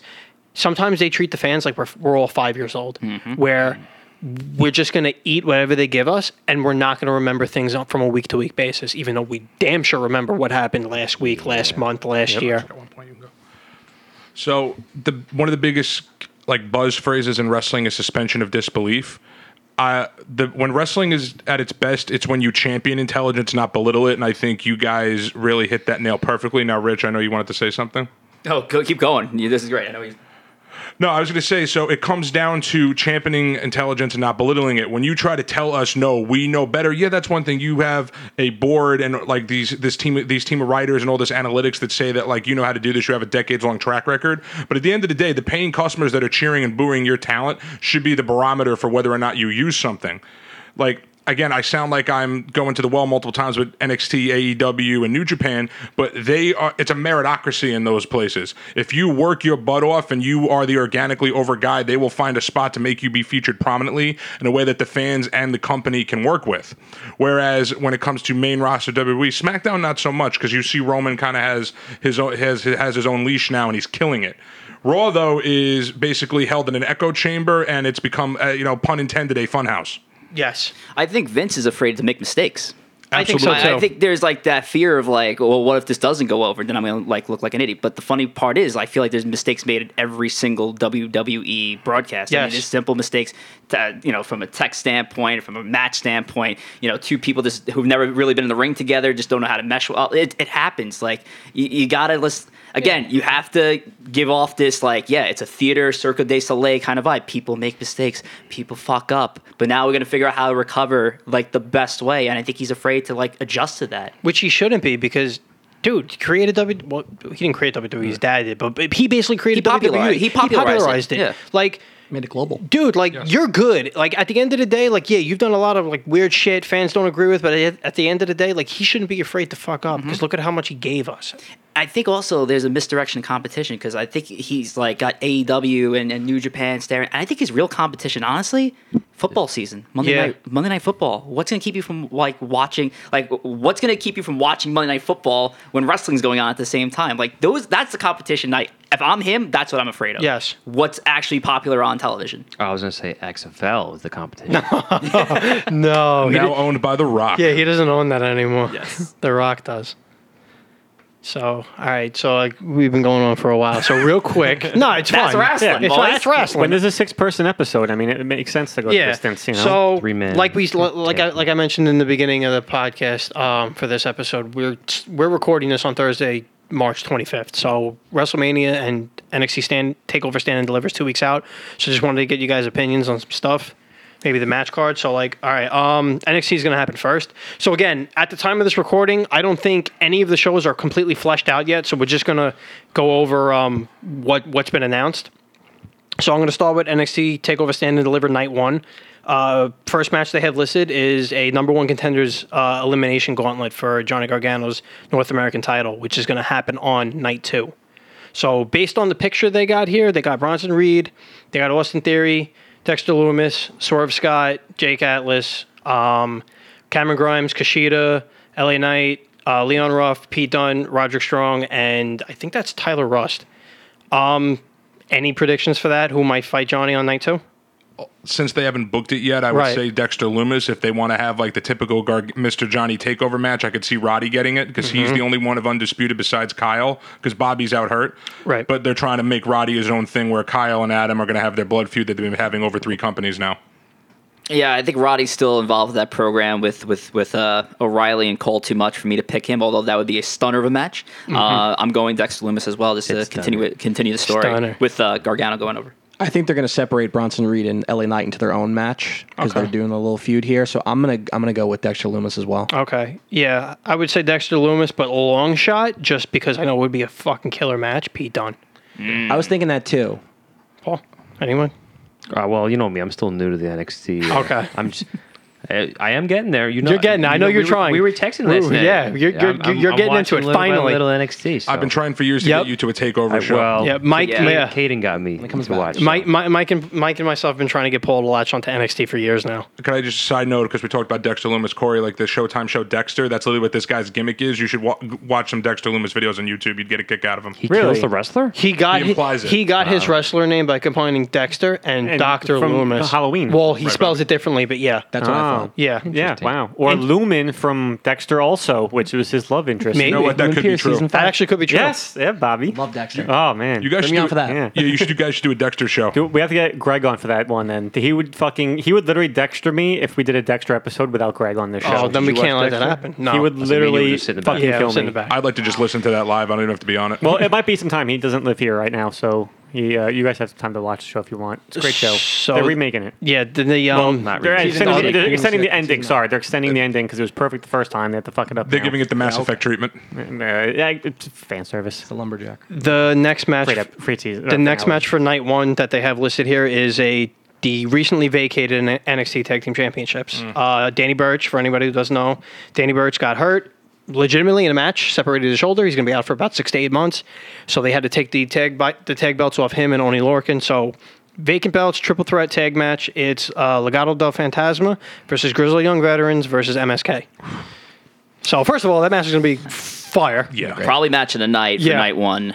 Um, Maybe. I'm going with GYV. Okay. I'm going Grizzly Young Veterans. I honestly think they should have won the uh, the Dusty Classic to begin with. Uh, you know, two two finals finishes for them. I think they're due for a big one. And to like transition from Birch and Larkin to to another heel tag team isn't a, isn't probably the the bad, the worst idea either. I 1000% agree with Rich, especially because you know, you want to transition heel, you know, heel to heel tag team, that's fine, but out of those three tag teams, dude, Zach Gibson on the mic Hmm.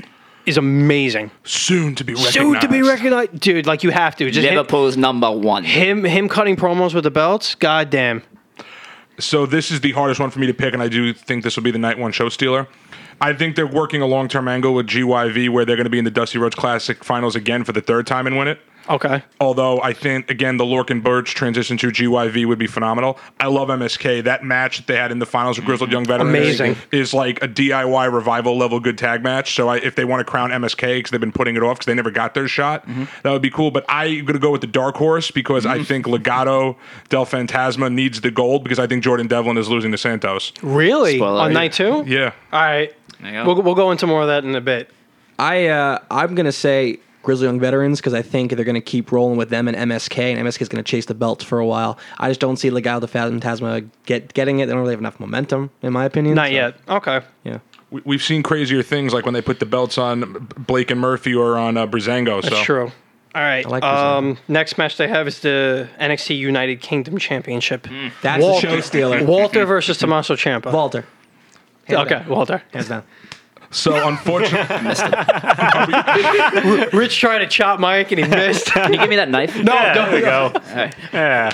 there you go. Chopped him. So, are we going to go back to uh, Takeover New York, where Walter was cooking the food for us at a Rolling Roaster? Are we- Oh my god, that was that was so funny. So I just need to tell the story real quick because Walter is one of my favorite wrestlers on the planet, and I f- love Champa too. So some of them have never seen Walter before. And when he wrestled Pete Dunne for the title, he just chopped him like a thousand times. So the running gag for that night is that anytime something happens, we're going to call Walter. Oh, lines lines long at Rolling Roaster. Walter's going to chop the Walter's meat, gonna- literally.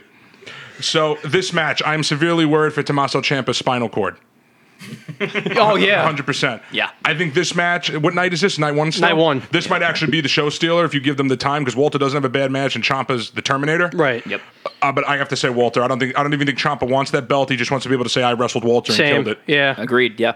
That reign's not ending. I think yet. that's yeah. No, n- no way. I, I don't know who the hell beats that guy. Um, okay, so the final match that they have announced for night one of uh, NXT Takeover Stand and Deliver is the main event, which is the women's championship match. It's Io Shirai defending against Raquel Gonzalez. There's going to be a new NXT Women's Champion after night one. Raquel Gonzalez is going to take the title from Io Shirai. Uh, Now- Io might be on her way up. I think I think she is ready for that. um, Even though, as wrestling fans, we don't want to see that, but I think it might be that time. Uh, Raquel has uh, really stepped up over the last few months. She's been a phenomenal performer in the ring. Her her matches have been great. Uh, she definitely has a star potential. I'm going Raquel. I gotta agree with Rich 100. percent I love EO. I think she's the. I think when her winning overall competitor in NXT for like 2020 was well deserved. She might be the best booked women's champion in a long time. But you got again. I say strike when the iron is hot. And Raquel, since she had that barn burner with Rhea Ripley at Halloween Havoc, and then you everything she's done since then, it's Raquel's time. Everything they just said, I agree with. So Raquel. Yeah, I do too, but I, I got one more. One, one I more also part- agree one with more part to the, that. the people Yeah. here on this one. No, Thank you, we'll Corey. get to you. Corey, do you Cool. concur? We'll get I to you, concur. Corey. Do you concur? I also conquer. Do you guys think? Analysis. Do you guys think it's going to be like a barn burner, or it's going to be uh, a glorified squash? EO E doesn't get squashed. No, What's a but like barber? kind of dominate. Like they, they they kill each other. Oh, okay. I- I think if the Rhea Ripley EO match on NXT TV, which was incredible, is anything to go by, they're gonna have it's gonna be it's gonna be the big little, but it's gonna be high work rate and a lot of hhy spots. Okay. It's going to be Brock D. Bry from years ago. in Oh, Okay, Survivor so it's Series. going to be a good match. All right, Perfect. I Yep. agree. It's a good match. All right, so transitioning to night two. As of now, they only have uh, three scheduled matches, and one of them is Johnny Gargano versus whoever is going to win. So, like, all right, so let's say, like, we all kind of pick Dexter Loomis, right? So, like, let's say, all right, cool, Dexter Loomis wins on night one, and he challenges Johnny Gargano for the uh, the uh, North American Championship, night two. Yeah, Gargano's Who still wins? winning. I agree. I I don't still have see him Gargano losing. winning. No. I personally, I think he should have lost to Kushida when they Agreed. went, but Great match. they didn't. Paul agrees. Phenomenal match. I think Kushida should have been the guy. So I think no matter who wins that, whether it's Roddy or Loomis, even though I think Loomis is the safe pick, like we said, I think Johnny still retains.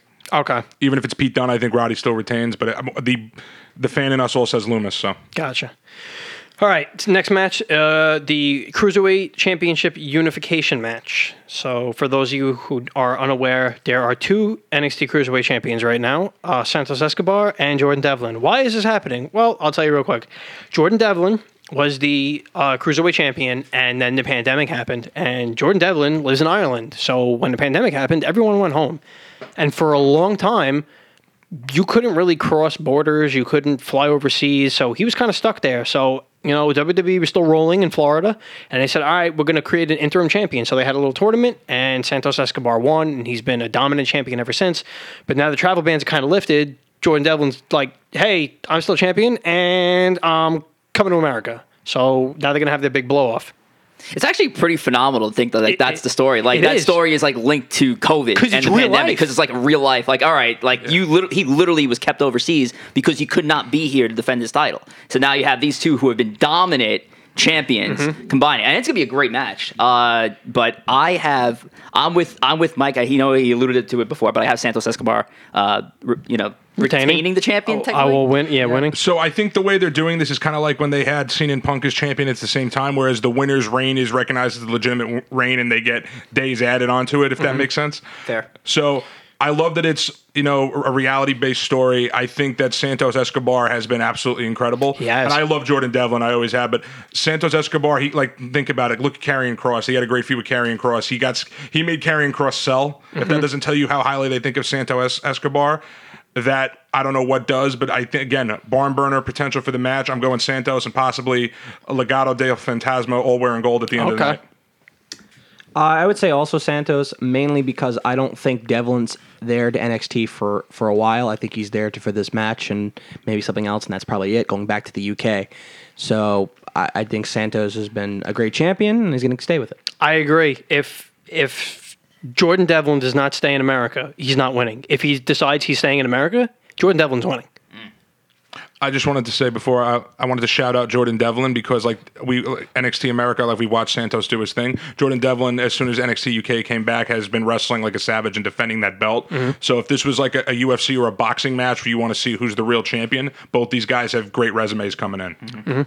I mean, they both think they're the true cruiserweight champion, right? Yes. So what they should do is bring in a third belt and bring back Enzo Amore. No, cruiserweight champion. Because he never lost. He it. never He lost never it. lost, So you're right. technically, he's the real champion. I'll hit him up. Why isn't this? Yeah. Why isn't this the ladder match? R- R- Rich will hit him up. Oh, yeah, I'll hit him up. Why didn't Alright. they go Michaels Ramon with know this and him? make this the ladder Exactly. match? It is- Slightly. We'll, we'll tell you. after. No, it is a ladder This is match. a ladder match. That's cool. If that's my fault, I didn't watch it. yeah, this. Oh, sorry, Mike. Wait, J- Spoiled it. Joey, is this a ladder match? It's a ladder match. Yeah. Oh, I didn't. Re- I thought it was one on one because I didn't watch NXT. You could, No. thank, you This week. could thank Sean. No, I, I forgot. I saw that. I I, didn't for- realize we yeah, did. I forgot to mention that this is a ladder match. So that again, that has everything, all the potential to be the best match. Me and Yes. Joe were texting each other like, Shawn Michaels. Oh my god! What's he doing here, bro? It was so it was so chute. He walked out. He didn't say a word. He walked out. They were both looking at him like, "What the hell are you doing here?" He goes under. He goes under the ring, pulls out a ladder, throws it in the ring, and it's Walked like, Mm-hmm. away. "Here you go," and he walked away. And they were like, "What?" Yeah, it's a ladder match. Yes. All right. So the last the last uh, match for Takeover that they have is the main event for night two.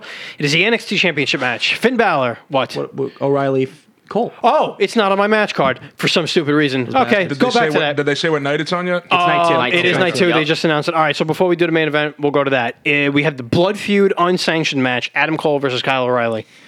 This match is the hardest one to try to figure out between This these is. two, but I'm going with Adam Cole because I believe having Adam Cole the heel win is going to continue the storyline a little more. I think if, if Kyle wins this first match, I don't know if like there's a real payoff for Adam to try to go back at O'Reilly. But if you know now you have this uh, the the heel win, now you have this motivation that Kyle's like, no, I'm gonna keep going at you until I can beat you. It's almost like back to like ECW with Tommy Dreamer and Raven, were such like a big deal. And Tommy Dreamer's like biggest goal was not even to even win the ECW title; it was to beat Raven. And for years he chased Raven and chased Raven and chased Raven, and he kept losing to him. I want to see a similar storyline between these two, and I know they can pull it off and be better. I think that makes I the like most that. sense. Yeah.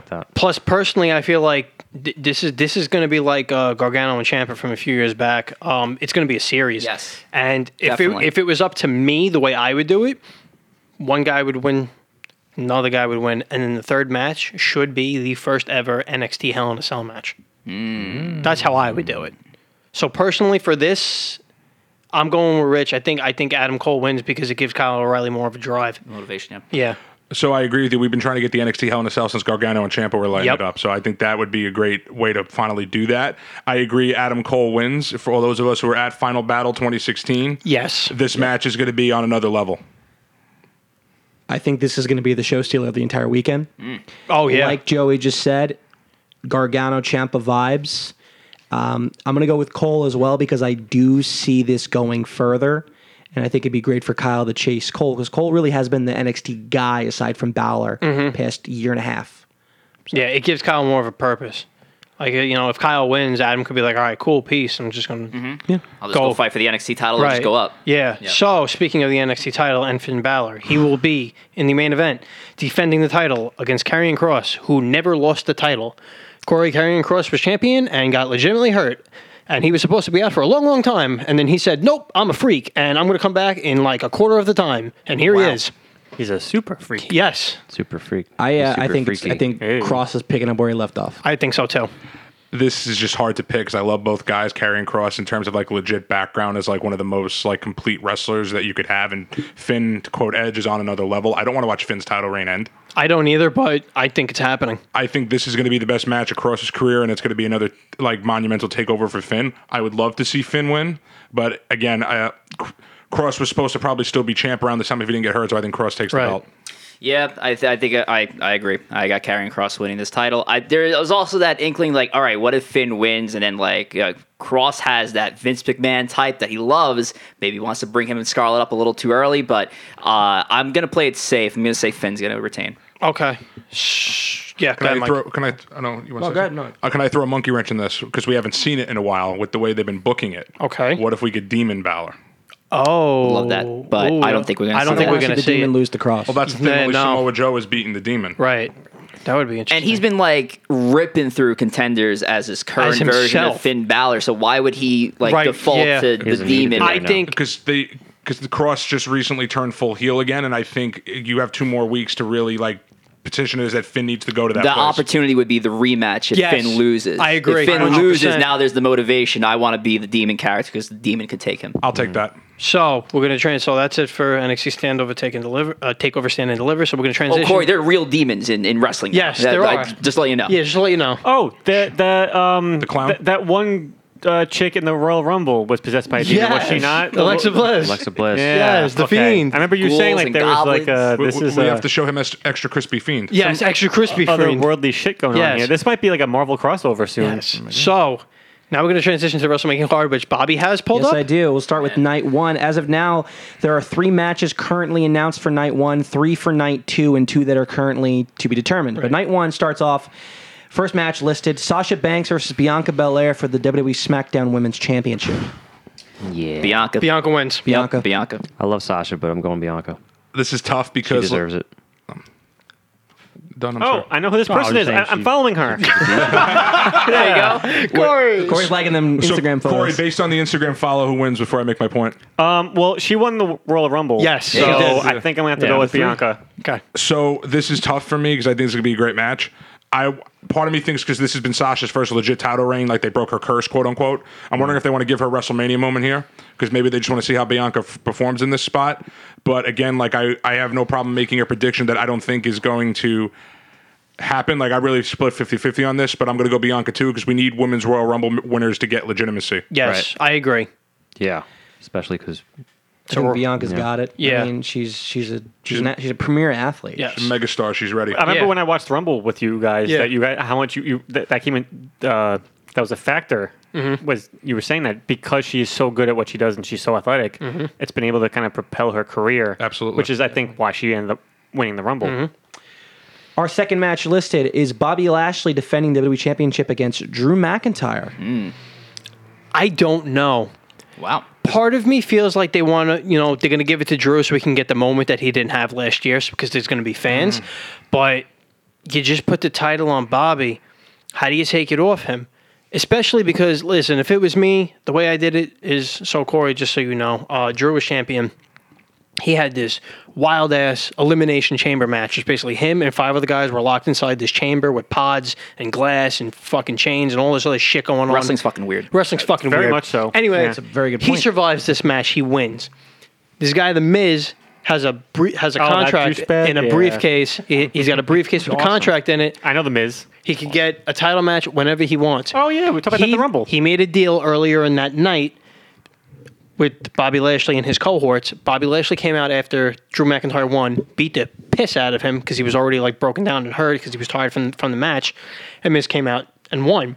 So like a week or two after that, Bobby Lashley's like, "I did you a favor. Now you gotta do me a favor. Give me a title match." So Miz tried to like, you know, skirt it and like try to not do it, but like WWE management forced this, for, you know, forced their hand. So Miz had a legit match against Bobby Lashley on on a Monday Night Raw for the title. Bobby destroyed him, so Bobby's the champion now. If it was up to me, I would not have included Bobby in the beginning. I would have had Miz come out at the end after Drew with a weapon with, with John Morrison. I would have had them beat him with chairs and you know whatever legitimate beatdown. Pin Drew, have him dance around with the title like a jerk off for like two months. Have Drew beat Miz at Mania to get the big pop, and then I would have had Bobby Lashley come in after Mania and beat him. That way, Bobby could have had a legitimate title run because Bobby's only had the title. J- Bobby Lashley's been ch- chasing this title for like 16 years, and he finally got it. And now you're gonna take it off off of him for like two months. Like uh, that's why like I don't know who wins. the parallels between Drew and Bobby is actually crazy because they. Yep, sorry, Mike, you made your point. Uh, Mike just, uh, yeah, he's disgusted right now. He put his big, he put his big claw on my shoulder, and I'm fucking afraid right now. Um, so yeah, Mike, do you want to talk so I can leave this place peacefully? no, I'm trying to. T- I'm There, trying to you tell go. him without inter- interrupting his train of Murder. thought that I'm Murder not on going you. to kill him. So please go ahead, Murder, Rich. murder. Not the brass knuckles. Yeah, so I, this the parallels between those two being out of the company, like not like when they were first early on, you know, they just they didn't find their way, and then leaving the company, getting released, and then coming back. Like if I know we're recording on Thursday, March 25th, so forgive me if this has already happened on on Raw, but the build there to say like, oh, like I was out of the company and I was out of the company. and Now look at us now, like all these years later. Like this is there's more than just a title at stake here. There's a legacy on the line. If they don't play that up, this is a missed booking opportunity for WWE. Drew's winning, by the way. okay. All right, so we got one for Drew. for the record, I love it when people say exactly what I'm thinking because it makes me feel like I actually have like a good perspective on things. So thank you for that, Rich. I wasn't mad. I was just like, I'm glad it got out there. So again, this is so tough because the parallels, as you said, it's an incredible story, and I wish they would play that up more because they're kind of just playing up Lashley as like godly killer and Drew as face of the company. Like I like those extra layers to the story, whether it's uh, onions or parfait. Yes, I just quoted Shrek. I don't think you take the. I don't think you should take the belt off of Bobby Lashley. I knew yet. that one. I really don't think you should take the belt off of Bobby Lashley yet. I again, as someone who I didn't think Bobby Lashley was going to win that night on Raw from the Miz. I thought if anything, you could drag this out to Mania somehow. So again, this could be a barn burner of a match. They had the match already at Backlash a year ago, which was incredible. They had killer matches in TNA. This is going to be a really good old school heavyweight athletic man's match. Again, I don't know, and that's a great thing. I can see Drew getting that crowd moment, but again, I have to go Lashley. I don't actually have a prediction for this one. I think it can go either way. My gut says Drew because he did not get his moment last year with Brock Lesnar, and Bobby Lashley is just is pretty close to that. But you know, Lashley's reign just started, and he, he has so much potential. So um, I don't know. Bill Goldberg is going to come in. Speed rock, I know. Um, how many people are going to be in the crowd? They said 25 to 45, somewhere in that range. thousand. Yeah. Yeah. Well, you got to think a football, a football, a, a packed football arena. People? No, 'cause I'm trying to think. A packed football arena Right, 70, is like 80,000. 70, but Right. but when they do wrestling, you could put chairs people on and the all floor, that, so yeah. it's really like close to No, 'cause 90. I'm trying to think.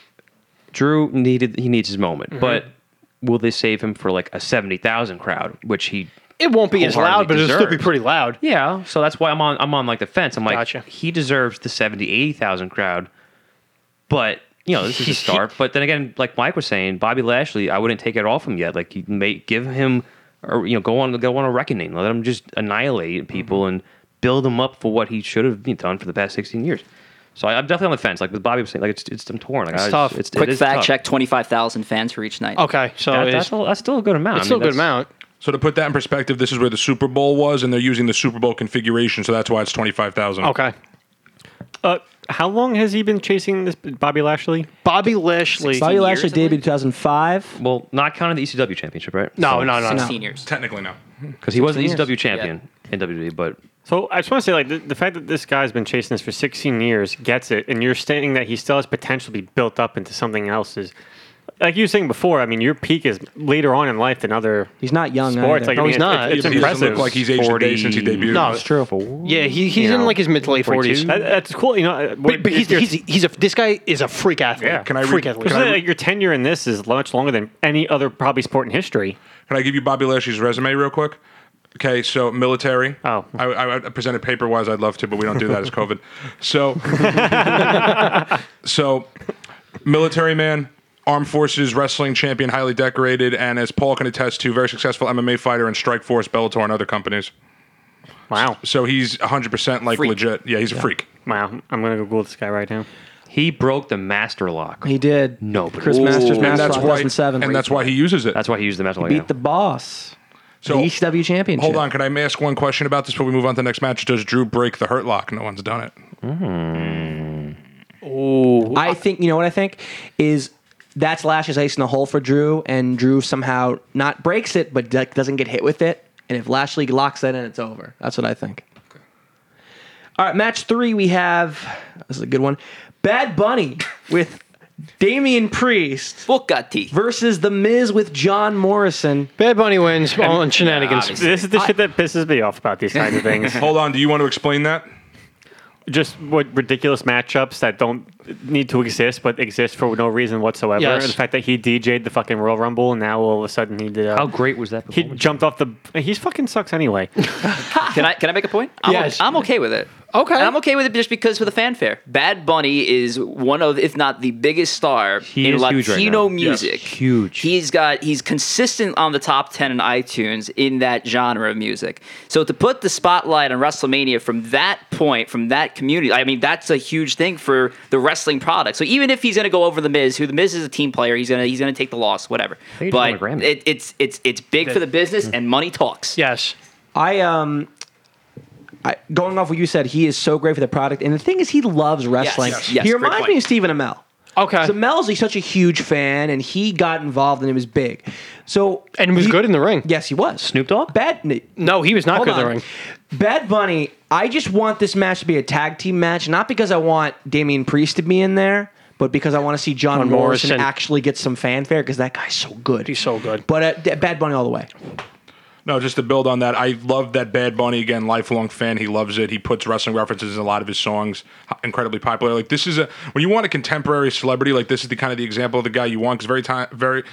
A lot of times, WWE goes for like these niche celebrities. This is a guy with mass appeal that helps them and brings eyes. But also, at the end of the day, this is going to help Damian Priest so much. Oh yeah, and absolutely. that's the main reason I'm okay with this because I am a huge fan of the former Punishment. I, I love punishment. Who was the wrestler Bad Bunny made that song for? Booker Booker T. T. Booker T. Okay, Who's a legend. You guys saying that he's actually a hardcore wrestling fan uh, is that makes it slightly Yeah, easier for me better, to yeah. accept him being in this wrestling match because it's not like they just picked a, a celebrity who has zero knowledge of this whatsoever and they're like, hey, we're gonna put you in because you're hot. It's like, all right, you're hot, but you also know what the fuck is going on. For him specifically, yeah, especially because he shows up every single week on Yeah, Monday yeah, Night Raw. that's fair. He- Props He, to that. is Yeah. there He's every there every single Monday. week Like, since the Rumble. If they put Kevin Smith in a in a UFC match, I mean that'd be kind of dumb, but he's not because he's not licensed. But I mean, I, I'd, I'd be slightly more okay with that because he's not only always at the fights, but he was also in a movie about him being an MMA fighter. So Kevin Smith. Kevin James. Sorry, Kevin I'm- James. I'm picturing Kevin- Yeah, Kevin Smith. Sorry, I Wow. meant to say Kevin James. Yes. Can we get Kevin Smith versus Kevin James? Yeah. Oh my god! Sure. I was also Battle going to Burger say King. the fact that he's fighting the Miz. You know, like we said, the Miz is a team player. You know, he's been there for years. He has his accomplishments. F- For Bu- for Bad Bunny to win win a match over the Miz okay with it, is yeah. okay. It's not like Bad Bunny's fighting. I don't know Ricochet or for a title. or, or for a title. you know, the cruiserweight. yeah, He, Bad he Bunny. was the E 24 7 champ. yeah, that that, was- that's it. That Well, don't I count. mean, That was come Peter on. Rosenberg. If I if I could play like Bizarro World, what I would have liked for this is if it had been Elias and Riker versus Priest and Bud Bunny, and then you could have Miz versus Morrison because those guys have the potential. to oh, that would have been great. That's what I'm saying. Miz and Morrison, when Miz was champion 10 years ago, was literally a missed opportunity to be a phenomenal mania Yep. level feud. yep. Uh, that ends night one. We Oh. start night two, night two with the first match. I'll just say Bad Bunny. I'm sorry. Oh, I'm sorry, Paul. No, I was gonna say Bad. I go with Bad Bunny uh, only because a it's great for the market, and uh, I know actually a few friends who are huge Bad Bunny fans, but not wrestling fans. Ooh. Are they So- uh, are they going to watch? The past few weeks, I've been sending the WWE Instagram po- like I've just a Bad Bunny getting the chair shot or Yeah. this, and they're just like, "Oh my god, I love!" Because they keep putting their stories. But oh, he's so I love him, blah, blah," and like, and I just send them here. Look at that, he's on wrestling, And he's huge now. it's not even like they like Right. took off like somebody who was huge like years ago. It's like this is like Right. the best It's Bad top- Bunny's top gonna be. front, so it's like- He was on SNL with the 24 7 belt. Yes. So it definitely brings in Yes. more more people. I think this will help. I understand why universe. we we understand why they're doing it. Right. So I th- I'm going with him. I think it's going to be. Night two starts with Roman Reigns defending the Universal Championship against Edge. There's a lot of fisting going on in this room right there now. is. I don't know what that means, but I mean, I know what fisting is. I just don't know the PGR. context of you Well, guys doing Can it. Mark Bobby explain to Corey what just happened? Yeah. Explain fisting to me, Mark Bobby. PG era. Well, you know, every time Roman gets ready to deliver his Superman punch, he cocks his fix like a gun. Is that what And I it don't is? know about you, but I wish that was me.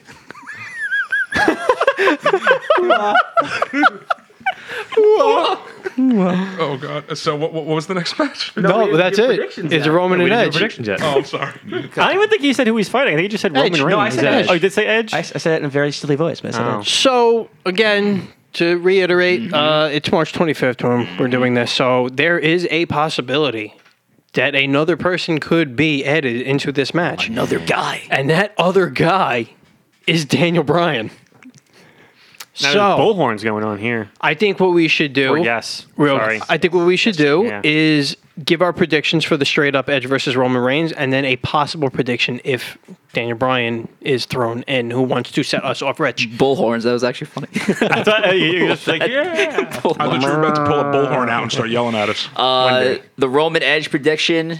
I have I have Roman winning this match, uh, which I think would be a, a, a surprise because Edge. You know, usually they like to give the Royal Rumble winner the uh, the title. Uh, you know, the title at the end of the, the main event at WrestleMania. But Roman's just been on such a great run, and I I- I just love to see it just continue and see what he has. Um, you know, left. There's also that rumor that Edge may also toy around with NXT a little bit during the summer, so that'll be fun to see. Now, in the prediction, if Daniel Bryan's involved in the match. Oh man, this is tough because I definitely feel like this changes things because now you can get the title off Roman Reigns without having him being pinned in the ring. And you can use Daniel Bryan, unfortunately, as that subject. So I feel like in that regard, I feel like Edge would win in that triple threat match. Can I ask you a question? What's up?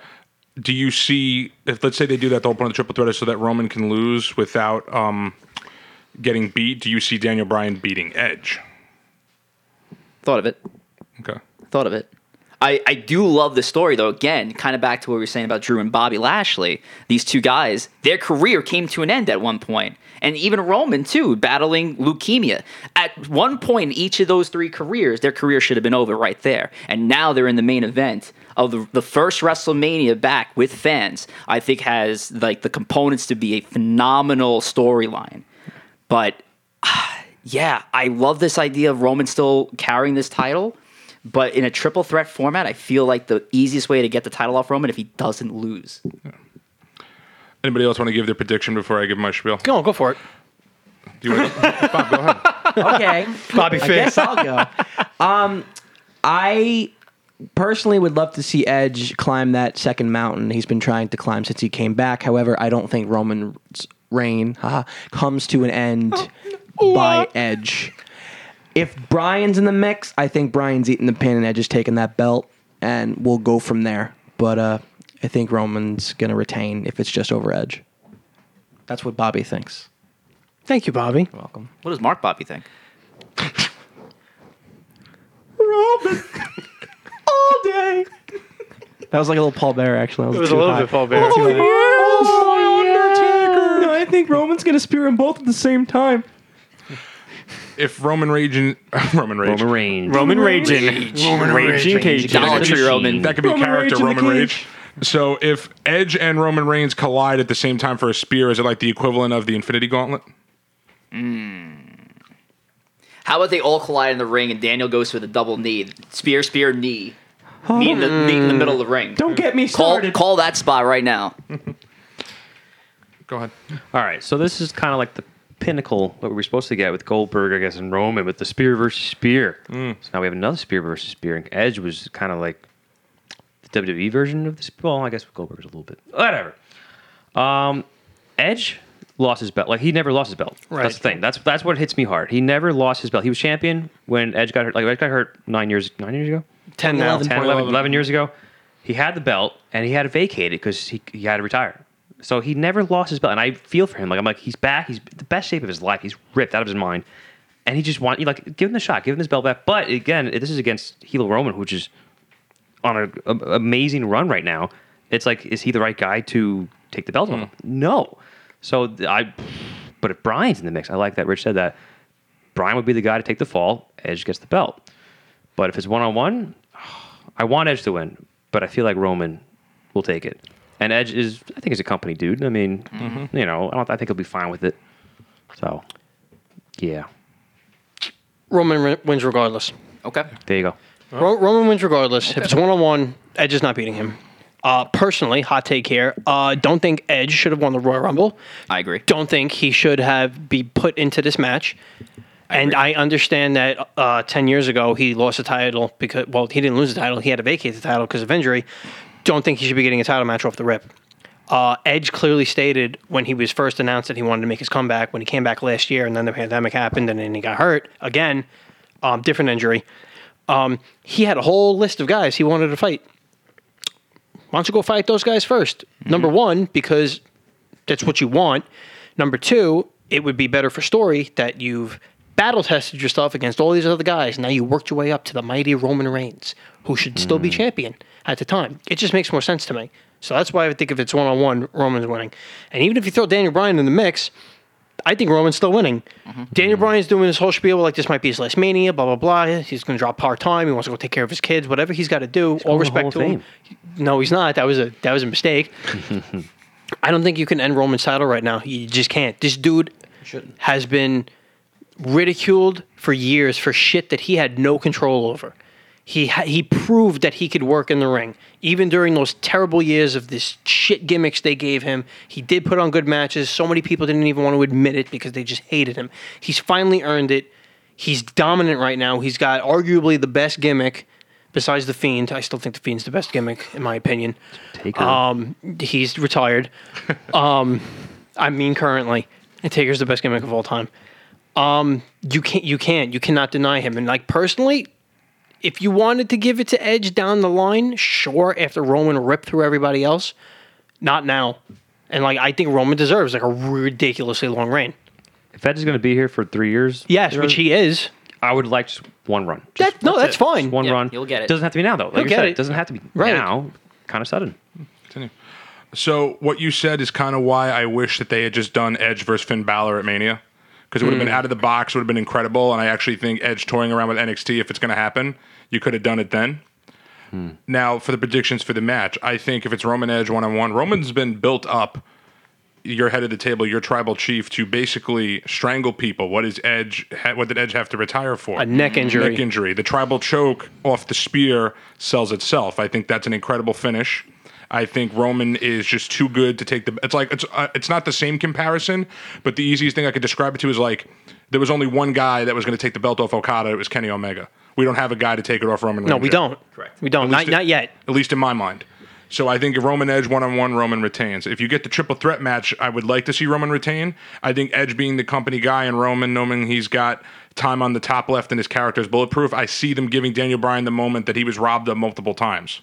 Okay. Yeah, I don't believe Edge should have been in this program. I believe there was a lot left on the table with uh, with Randy Orton. Uh, I would have loved to have seen an Edge Randy Orton Fiend feud. Ooh. Um, There was a couple different options, maybe make it a triple threat, but I also like this idea of possibly having the Fiend toy with Edge, and now you start seeing the opportunistic Edge come out, and now Edge and Orton have no choice. It's like we have to stop this unstoppable monster, and rated Team Rated RKO comes back to face the fiend and possibly a Funhouse Bray Wyatt or even Alexa Bliss in a fire in a Firefly Funhouse match at Mania. we'll- Cinematic glory. yeah, Corey, we'll, we'll explain more of that when we get to Oh, that match. yeah, of there's a what the lot. hell we're Oh, talking there's- about. yeah, That's a something. lot. There's a lot to that. I know You're, you're a team player. you're a team player for listening to this.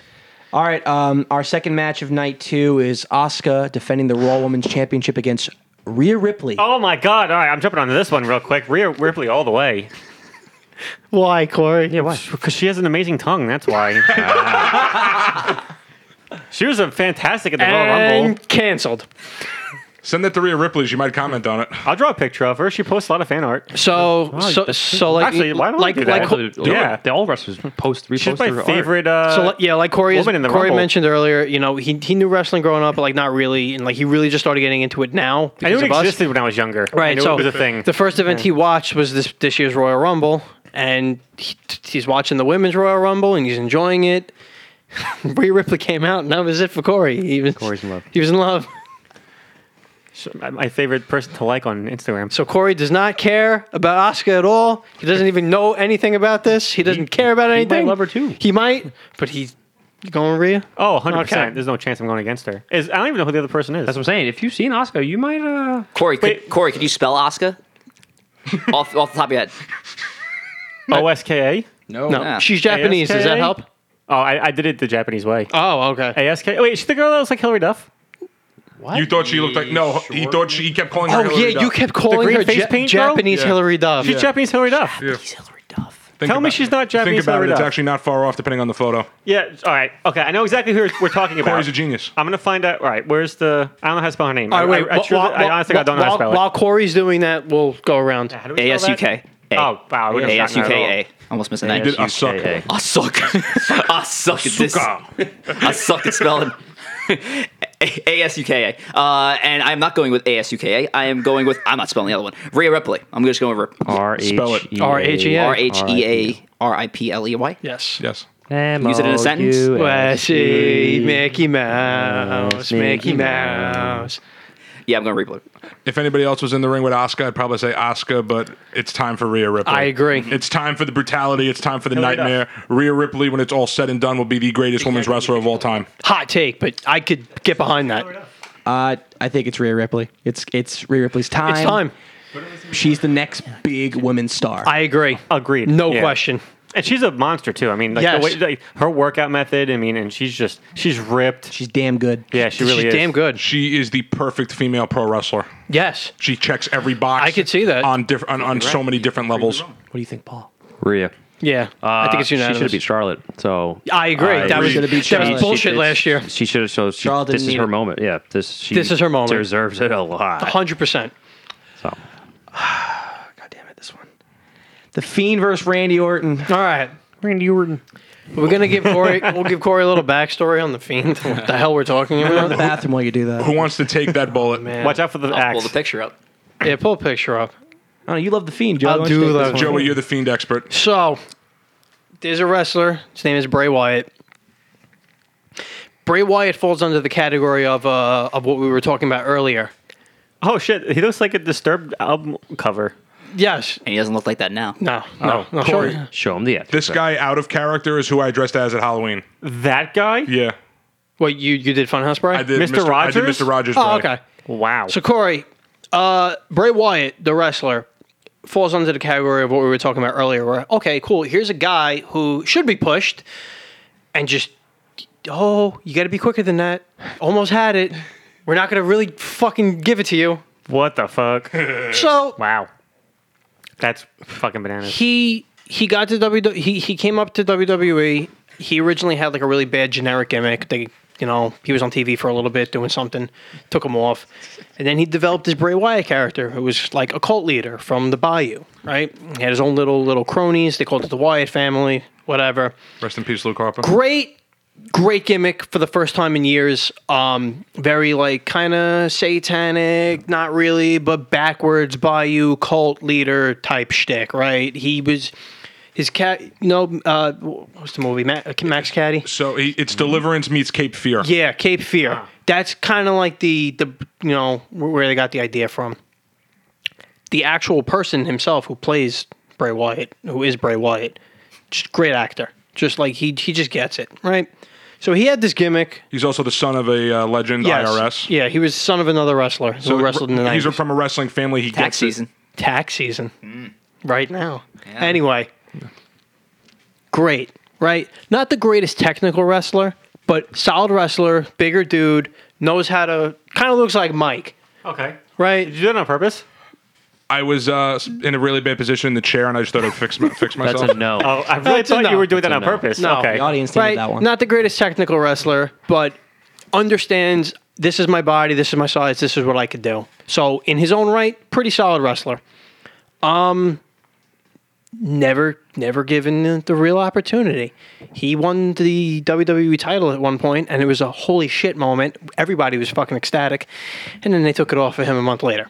By who, Joey? Randy Orton. That's right. So many, many years go by of, of this bullshit booking for this guy. So they do a little storyline with another guy. He gets written off TV, right? I can't remember if he was really hurt in real life or whatever was going on. I think they let him off to lose weight for the character. Probably, maybe that. He was a little husky. and Uh, he Ah. was, and he was having kids. Yes, and he was having kids. So eventually, months go by, like eight, nine months, long time, right? All of a sudden, WWE starts playing this vignette of like this children's Fred Rogers looking fucking whatever. And here's Bray Wyatt in a sweater and khakis. And what the hell is going on here? And like every week, they cut these little little promos where he's in this this fun house with these puppet characters, and it's like, what the hell is happening? But there's always the slightest subtle hint of some deep, dark, satanic fucking thing happening. Eventually, he shows up. He's he's got an alter ego called the Fiend. Right? Storyline is the Fiend is this li- limit limitless, all powerful entity, evil entity that basically Do you want to get into the real meta reason? So the theory is that when Matt Hardy threw him into the lake, Yeah. what was in the lake possessed him and eventually evolved into the fiend. right. So other story. So basically, th this this entity Wrestling's fucking weird. Wrestling's weird sometimes, but sometimes it's great. So is soap operas. Corey, so- he's supposed to look like if Death of the Family Joker had demon powers. Yeah, pretty much. Wow. That's his thing. He just comes out and just like murders people. So it's like you have Bray Wyatt, like who's coming out dressed in a, in a sweater and he's all happy and shit. And like he'll wrestle some matches. Maybe he'll win, maybe he won't. But when somebody pisses him off, well, he goes against the fiend and everybody dies. That's just yeah. That's just basically everybody fucking dies. like right. So great gimmick and like the way that they're doing it is the fiend is basically atoning for all of Bray's you know failures. He's basically since he's been here, he's been going back and going after all the guys that beat Bray Wyatt. But the thing with the storyline is, which they alluded to with Edge, you know, changing persona, which is actually genius in the way that they, they created the character. Every time he f- the fiend fights somebody, after he beats them or after they just experience him, they have a switch in persona right? Like if they're a good guy and they fight him, now they're a bad guy. So. They're a bad guy, now they're a good guy. So So he wears gloves that say hurt and heal. If he hurts you, you turn heel. If he heals you, you become a face. right. Ah, So basically, so, so ju- just some examples. His first big feud when he showed up was against Finn Balor, right? Finn Balor like beat Bray, like whatever. They had a shitty feud nobody cared about. So E uh, Finn Balor was a smiling good guy on WWE Raw. He Fiend murdered him.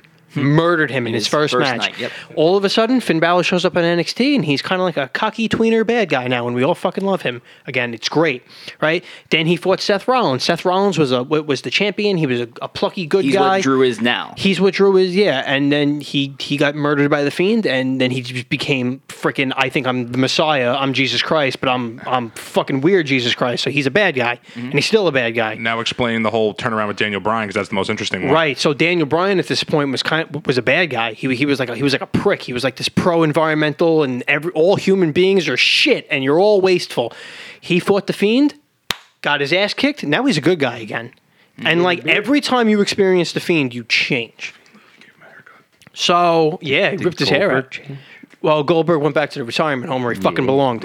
Anyway, They even have a stupid storyline reason why the Fiend wasn't all powerful against Goldberg. Goldberg wasn't as scared of him. yeah, it was, We also haven't seen John Cena since. Oh yeah, he murdered John Cena Yeah. And in, he's- thi- in this crazy cinematic match, and we haven't seen John Cena He's since. literally stuck in the Phantom You got to Zone. show him that match. Jeez. Oh, Yeah. is that where that whole "you can't see me" c- thing came from? No, no, no, no. great, great illusion. Great That was from a Grammy award winning rap album, actually. Yes. Uh, really? Uh, Yeah.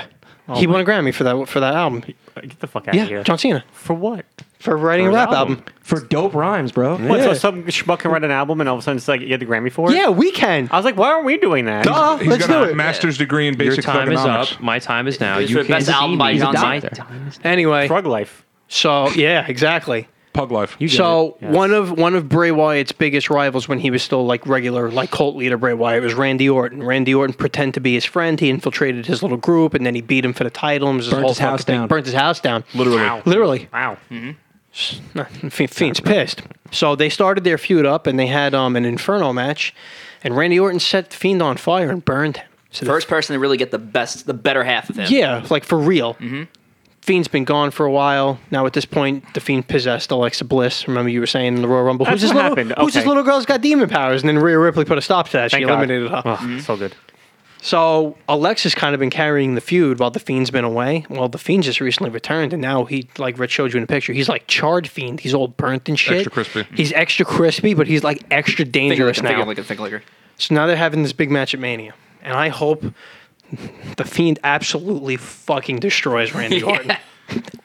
It should be a fun house match. I don't know if it's going to be. I'm wondering if they're actually going to, are they going to do a cinematic match on screen or they're going to screen or they're going to actually try to do like some special effects stuff for the live crowd. They're going to have to because the crowd's live. You can't you can't do the, the cinematic shit unless you're unless you're going to do like AEW did with um the tag team match, Team Taz and Sting and Darby, where it was off site. Yeah. Yeah. Yeah. So who wants to go first on this? Because I have like a bonkers theory on this one. Yeah, I'll, I'll, I'll go right. first. God. All right. I'm gonna pick that guy, the fiend. So Mike, you go. Yes, yes, yes. so I think so. You guys alluded to the fact that he has John Cena locked up in basically the Phantom Zone. Mm-hmm. I think Randy Orton frees John Cena and they team up on the Fiend. Wow, that would be wild. But the Fiend should kill both of them. At WrestleMania, or I think they do Afterwards. off. I think they do an off-site cinematic funhouse match. so that'll be Cena showing up at WrestleMania. yeah, because theoretically he can't because he's filming a show. But if you film it off-site and like they could film it off-site near wherever Cena is and just They splice, could go there and yeah, do and it. splice it into Mania. Part of the DC universe. Now, all, realistically speaking, I think the Fiend wins. But if we get some crazy hoopla, but like Cena, I think somehow they have the Fiend taken out here. Oh no, that would be terrible. Get rid. I'm not. I'm gonna be boring. Fiend's gonna absolutely destroy him. Good. I kind of wish there was like a way. i- If you wanted to continue the program, Randy would need to find something or someone to like balance this whole handicap match between him and Bliss. I think Bliss is gonna make a big impact in that. So yeah, Fiend's gonna just just wipe the floor with Randy Orton. Keep it simple. Fiend's getting his revenge. Fiend. Fiend? Easy. 100%. All right. Bobby, there's a couple more, right? Yes, there can- are. we can restore. so we are done with the night matches. Uh, the matches that are actually announced for which night? That- we actually have two matches that are not announced for a night yet. The first one is the New Day defending the Raw Tag Titles against AJ Styles and the debuting Omas. Oh my. AJ and Omos won. AJ's going to complete his Grand Slam, uh, possibly do it in a faster time than Dean because they don't want Dean to have that record because he's gone. Fastest Grand Slam. Um, I could see that happening. Um, you know, Vince Vince likes big guys, so to, Omos is a for big first dude. Omos, but this dude's seven foot three. He's massive. Jeez. Yeah. So you know, his debut match is going to be a mania. Put a title on him. That's a very Vince move. I could see that happening. I, I got AJ and Omos, and more for personal reasons because New Day took the titles off my boy Shelton. So Yes. Mm. I have grief. there. Rich is pissed. I'm pissed. I I got a few. Uh, bu- I got a few bullet points at this match. One, Hurt Business shouldn't have lost. I agree with you on that one. Two, I'm wondering if they pull. So if you remember WrestleMania 29, Big E and Ziggler, I was Big just E's thinking this. Big E's debut was in the tag match against Team Hell No. Team Hell No got the win. So I'm wondering if the New Day wins beating AJ, and then this is just a showcase for Amos to make him look good. Okay. I another point. If prediction, AJ Styles and Omos. Okay. However, I'm mad that this match is even happening because it should have been Mustafa Ali versus Kofi Kingston because they've been building it up for six months and then they just took it away. Yes. You're right. I actually forgot all about that. That would have been great. Oh, well. Uh, I say AJ Styles and Omos because, like Joey said, it's AJ's time to get that Grand Slam, and it's something it's cool for them to do. I think they'd be a really entertaining actual think so, tag too. team. I concur. I think AJ and Omos takes it. Omos, I think, has to be like a monster. He's, he's a huge. You got to make Dude, Him yeah. Start off right. You got to start off like we're just Yep. annihilate. I, I think th- I wouldn't be surprised if they literally if they literally have him like pick up uh, Right. Woods and Kofi and just start flinging them around the ring. So I'm you thinking have to. that. Uh, also, because you said the Grand Slam. So, and I because New Day, how many times have they been champion? Like this is- eleven. Eleven. Too many. in a short amount of time. They broke the record. I love New Day, but like, you just got it like last week. I feel like Doesn't Edge still have the individual tag belt record? Edge does Edge, it with Edge- 14. Yes, Edge as an individual, but as a team. New the, Day. the Dudleys Wow. had ten, and I think New Day's at eleven now. Yeah. so. Yeah, AJ Omos. Yeah. Everybody go. Yep. Yep. So our final match: Braun Strowman versus Oh Shane McMahon. No one cares. Nope. No one. I agree with cares. Joey. I, I hope this ends in a no contest. It's Why is this That'd be happening? Braun exactly. doing that. Why is this I'll happening? tell you why it's going to Shane happen. McMahon. No one. He doesn't lay down for absolutely nobody. Except for AJ Oh, Styles. Good Good job, brother. I don't even blame either one of them. I blame Shane's father. Well, don't forget your boy Hogan is hosting the show. You know, something, Sorry. you know something, Joey Stern, I with just- Titus O'Neil and I. Sorry. A lot of violence happening at this table right now. We got some chairs. We got a table I fucking here. told we you got it was a gonna ladder. happen. Six people. We got a match right now. We have a match right now. have a match right now. Well, the first time I didn't know. So. I literally said that when he came in. I was like, I bet you Paul does some arm stuff with you. Is so, all right. So that's that's all that they've announced so far. It- it- it's WrestleMania and it's two nights. It's going to wind up being other matches, You but want, so you want to speculate on matches that we might could happen? we could try. I mean, I know Riddle's got to defend the title. Big E's got to defend his title. I just want to say real quick I think the reason why the Strowman Shane match is happening so that Shane could get thrown off that Raymond James pirate ship Oh, that would be fantastic. because they have to throw Shane McMahon off of something. They after the have show. to. Oh, oh, you know what's Yes, pro- like that. Steve Yeah. Blackman? Yeah. you know what's probably happening that they didn't officially announce yet? Seth Rollins versus Cesaro, which Yeah. Oh, yeah. which I'm could be, thinking that. could be a show stealer. I have your your your ship spot. It's actually going to be Kevin Owens versus Sami Zayn That's- because oh. KO's That too. begging for that ship spot. Yes. so he is going to That's get gonna be that a ship great match. spot. I really hope they do They it. should fly in Kyrie Sane and let her give the elbow. Yes, or Yeah, yeah. shoot her out of the cannon You're gonna have a women's tag four way too. or I some think sort of so, yeah. Man, you know, with for the women's tag belts. Jackson Baszler. You'll have uh, Riot Squad, hopefully. Riot Squad, Naomi and Lana, and you'll have Mandy and Italia. I was thinking Italia and, and, uh, Tamina. they're gonna yeah. give so it to- not Mandy. They've and- I don't actually- think- they, have no. been doing Damn. well. They're gonna give it to Naomi and Lana. They've been Well, they thinking. take Riot Squad out and give it to um, Man- uh, Mandy and Mandy Dana. and Mandy and Dana. I want to book a match. Book a match. Do it right I now. want to book a match Do right, it right now. now. Do it right Stern- now. Stern- that Joe doesn't talk about here. Yeah. Ri- Uh, Rich, Rich Book's good shit. Riddle is going to face Keith Lee for the U.S. title I would as love to a see match that. of respect. Keith Lee is going to win clean and shake the hand of MVP after the match and join the Hurt Business. For the US Yes. title. I'm for it. Is he cleared? I don't know. Ah. I don't know. So not to sound ominous, gonna dream. Not to sound ominous. The Dave Meltzer rumor mill says he's out for medical reasons and he's trying to get cleared. Okay. So I'm just a little like I'm not saying it's that bad, but hearing that after the John Huber thing scares me a little. So I hope he's okay. We know, make Oh, a very Oh, We know mean me joke. and him be COVID, so I'm thinking maybe he just has some complications because maybe he had it too. Maybe. I hope not. I'm hoping uh, it's gonna sound really off, but we just saw Retribution pretty much fall. Mm-hmm. I'm actually really hoping we see Mustafa Ali versus Dominic Uh, Dijak. Jack. Yes. Mm-hmm. That's I what would I want. love that match. Shed that T bar, take that mask off. I want to see. I want Dijak. Mm-hmm. Hmm? T Bar doesn't have a future, but Donovan Dijak, Donovan Dijak's going to be just fine. Great, great, great wrestler. Very, very So underrated. good. And I'll never forget seeing him in Final Battle 2016. Him doing moonsault. That was Oh blown yeah, away. that was the first time I ever saw him. I was like, this guy's like six seven doing moonsaults off the top rope to the outside of the ring. This is ridiculous. Feast your eyes. Feast your eyes. That would be great. Uh, I'm trying to think of other matches we could speculate. Oh, on. so I want to speculate on a match. I'm not going to book a match because I'm not rich, but I'm going to speculate a match. Big E and Apollo. uh, Okay, yeah, They're because still doing it. they're still doing it Right. now. Aren't they both dead? The What? Apollo Creed. His And- dad. and Biggie no, Smalls? No, no, not Corey. No, no. No, he wasn't ready. He wasn't ready. East Coast versus West Coast. These are wrestlers. Oh, okay, Yeah, all right. it's- it's- I- it's all The right. wrestling thing. Oh shit! I'm sorry. Yeah, I know- I know. Ne- it- next week is East Coast versus it- West it- Coast. it's Oh, been okay. long. All right. Okay. Then we can Does- talk about the NWA. Does Apollo? Hey, there we yeah, go. does Apollo win? I think Apollo's going to slowly become the modern day nation of domination, so I think he gets it. Apollo won in the first one, but then the second one, Rocky won. So So Biggie gets a belt back. Hey. they, they just went to see who was the better man. We don't true. know what Then happened. the fourth one, he dies. So I want that True. you know. Yeah. Paul's got a new gimmick now. He's like Yeah. Black Panther, like Yeah. Nation Wakanda now Yeah. behind him. All of I a sudden he's actually got an dig it. accent. Yeah. That's a shoot. I yeah. Yeah. So I I'm with it too. I'm with it. So I want that grand entrance. I want him to come out with an arm. Yo, if he comes out like on a flying he carpet, does that, he's winning held, the title. held up by people, hundred He's percent. winning the title. Well, UA Nation was his indie name. That's, Yes. that's the truth. He really is Nigerian royalty. Yeah, which is awesome. I, li- I like the scarf thing. Yeah. It's dope, and he comes I like out with the spear, His tights look like and his look- looks tights are good. dope. Even, even the new music, it sounds like something off the Black Panther soundtrack. He's more aggressive. He just he's exactly like a star. This is what he needed. Yeah. He got called up from NXT way too early. They had nothing for him for years. He had like Oh, no definitely. gimmick. Like this is, I think this is good. And they were building up great. He had a barn burner with Finn, and then they called him up. Yep, stupid. I'm going to speculate on a really out there match. Baron Corbin versus Jeff Hardy. Even though they're on different brands, What? No, I thought Corbin's on SmackDown. Oh, Corbin's on. Ooh, my Jeff's bad. on Raw. Well, you know what? I don't know. I Yeah, don't it is know out how- there. You're right. Brand supremacy. you weren't wrong. that's Survivor Series. That was I'm Batista and sorry. Umaga. God rest his soul. Um, I take it back. Then I guess I probably do Jeff versus Elias again. Unfortunately, just because they're going to give Jeff Pre-show? something. Yeah, that's what I was. well, going you'll, for. you'll probably get the Andre the Sorry, Giant Bowman. Battle Royal and then the Women's Battle Royal for the trophies. Correct. I can. Yeah, probably, I guess so. Maybe Jeff wins that. The women's too. No, a woman would have to win that. Well, Santino. Yeah. Santina. if if Actually, Keith no. Lee isn't able to go, I see Matt Riddle, Jeff Hardy.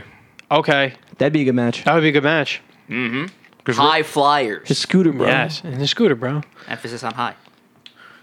I have no prediction. Well, it's it's been a wa- it's been a while. This has been one hell of an episode. This is just as long as a WrestleMania. yeah. So Would what would is you our- guys say it's it's been a while? Since Last I one. Sorry. Eh, eh, I owe your. You can sing all 90 songs with vowels, didn't you know? Bad that? '90s. Bad 90s. song episode. So one of the biggest issues with WrestleMania is how do you follow that? So, gentlemen, how do we follow you? Well, Mike, that's, Michael, I'm Mike, glad that's you my asked. bit, man. You just stole Corey's bit. Man, I will. Man, That's like the third time you've done that. I might get up. I have to shank you. Corey's about to stab Michael. Prison now. rules. Wait, hold on. Are you going to hit me with the steel? Yeah. Corey, you know what? I'm gonna Still, hit still you his with the bit. real steel. Still his bit. Corey, still his bit. Ladies and gentlemen, this is Mike. I'm here to support All or Nothing Entertainment, and uh, you know I'm so happy to be here. Thank you. You Yes. just made me look like a great guy, so I'll take You that. did. Or did I? they can't see you. There's a machete on the table. You don't see the words prick written across my forehead? That's right. That's right. No, th- th- no, Mike. that there's- Oh, all right. Is that real? Yeah. It's Corey. why of do you course it's have real. these Here, Fran- French cut Protection. himself with this, but be very careful. It's incredibly sharp. Cut himself. French. Fran, Francesco. The serrated part is also incredibly sharp. This is the length of a 90s WrestleMania. It is. The WrestleMania. You're Rambo. Okay, see, Bobby, if you cut yourself on that and you have to go to the hospital, I can't follow you in an ambulance to the hospital. But Paul, they can follow Somebody us. take this away Ah, from me. Thank you, Corey. Well, they can follow us on Facebook, Instagram, and Twitter at Three Ugly Guys. no shit. Mm-hmm. Wow. Okay, see, now if Mike cuts himself, I have to listen to him scream about him cutting himself, and I have to hear it all night. Joe, where could they hear us? Well, if you want to hear this podcast and many of our other podcasts, you can listen to us at Podbean, Spotify, Google Podcast, Amazon Music, and Apple Music at Three Ugly Guys. Again, we want to thank our three guests, Bobby, Thank you very much for having me. Mike, Thank you so much. and Rich. Appreciate it, who, bud. once again, Oh yeah, absolutely. plug your on po- plug your Twitch stuff. Monday nights, 7 p.m. Eastern time, leading off our baseball pod, and of course at 8 p.m. Eastern time, Savages in the Bronx. We're talking Yankees and nothing but Yankees. If you're a Met fan, close that that screen in the close that X button on the right hand part of your screen and get the fuck out of my podcast. But we'll see you Monday nights regardless. Pew, pew, pew, pew. All right, everybody. everybody. As always, we are three ugly guys. I'm Corey, aka Optimus Primeval Warfare. In the house tonight, we had Joe. How much ammo you got? Oh, I got tons of ammo. All right. From Three Ugly Guys, I want to bid you adieu. So, on that note, goodbye, mwah, and good night. Bang!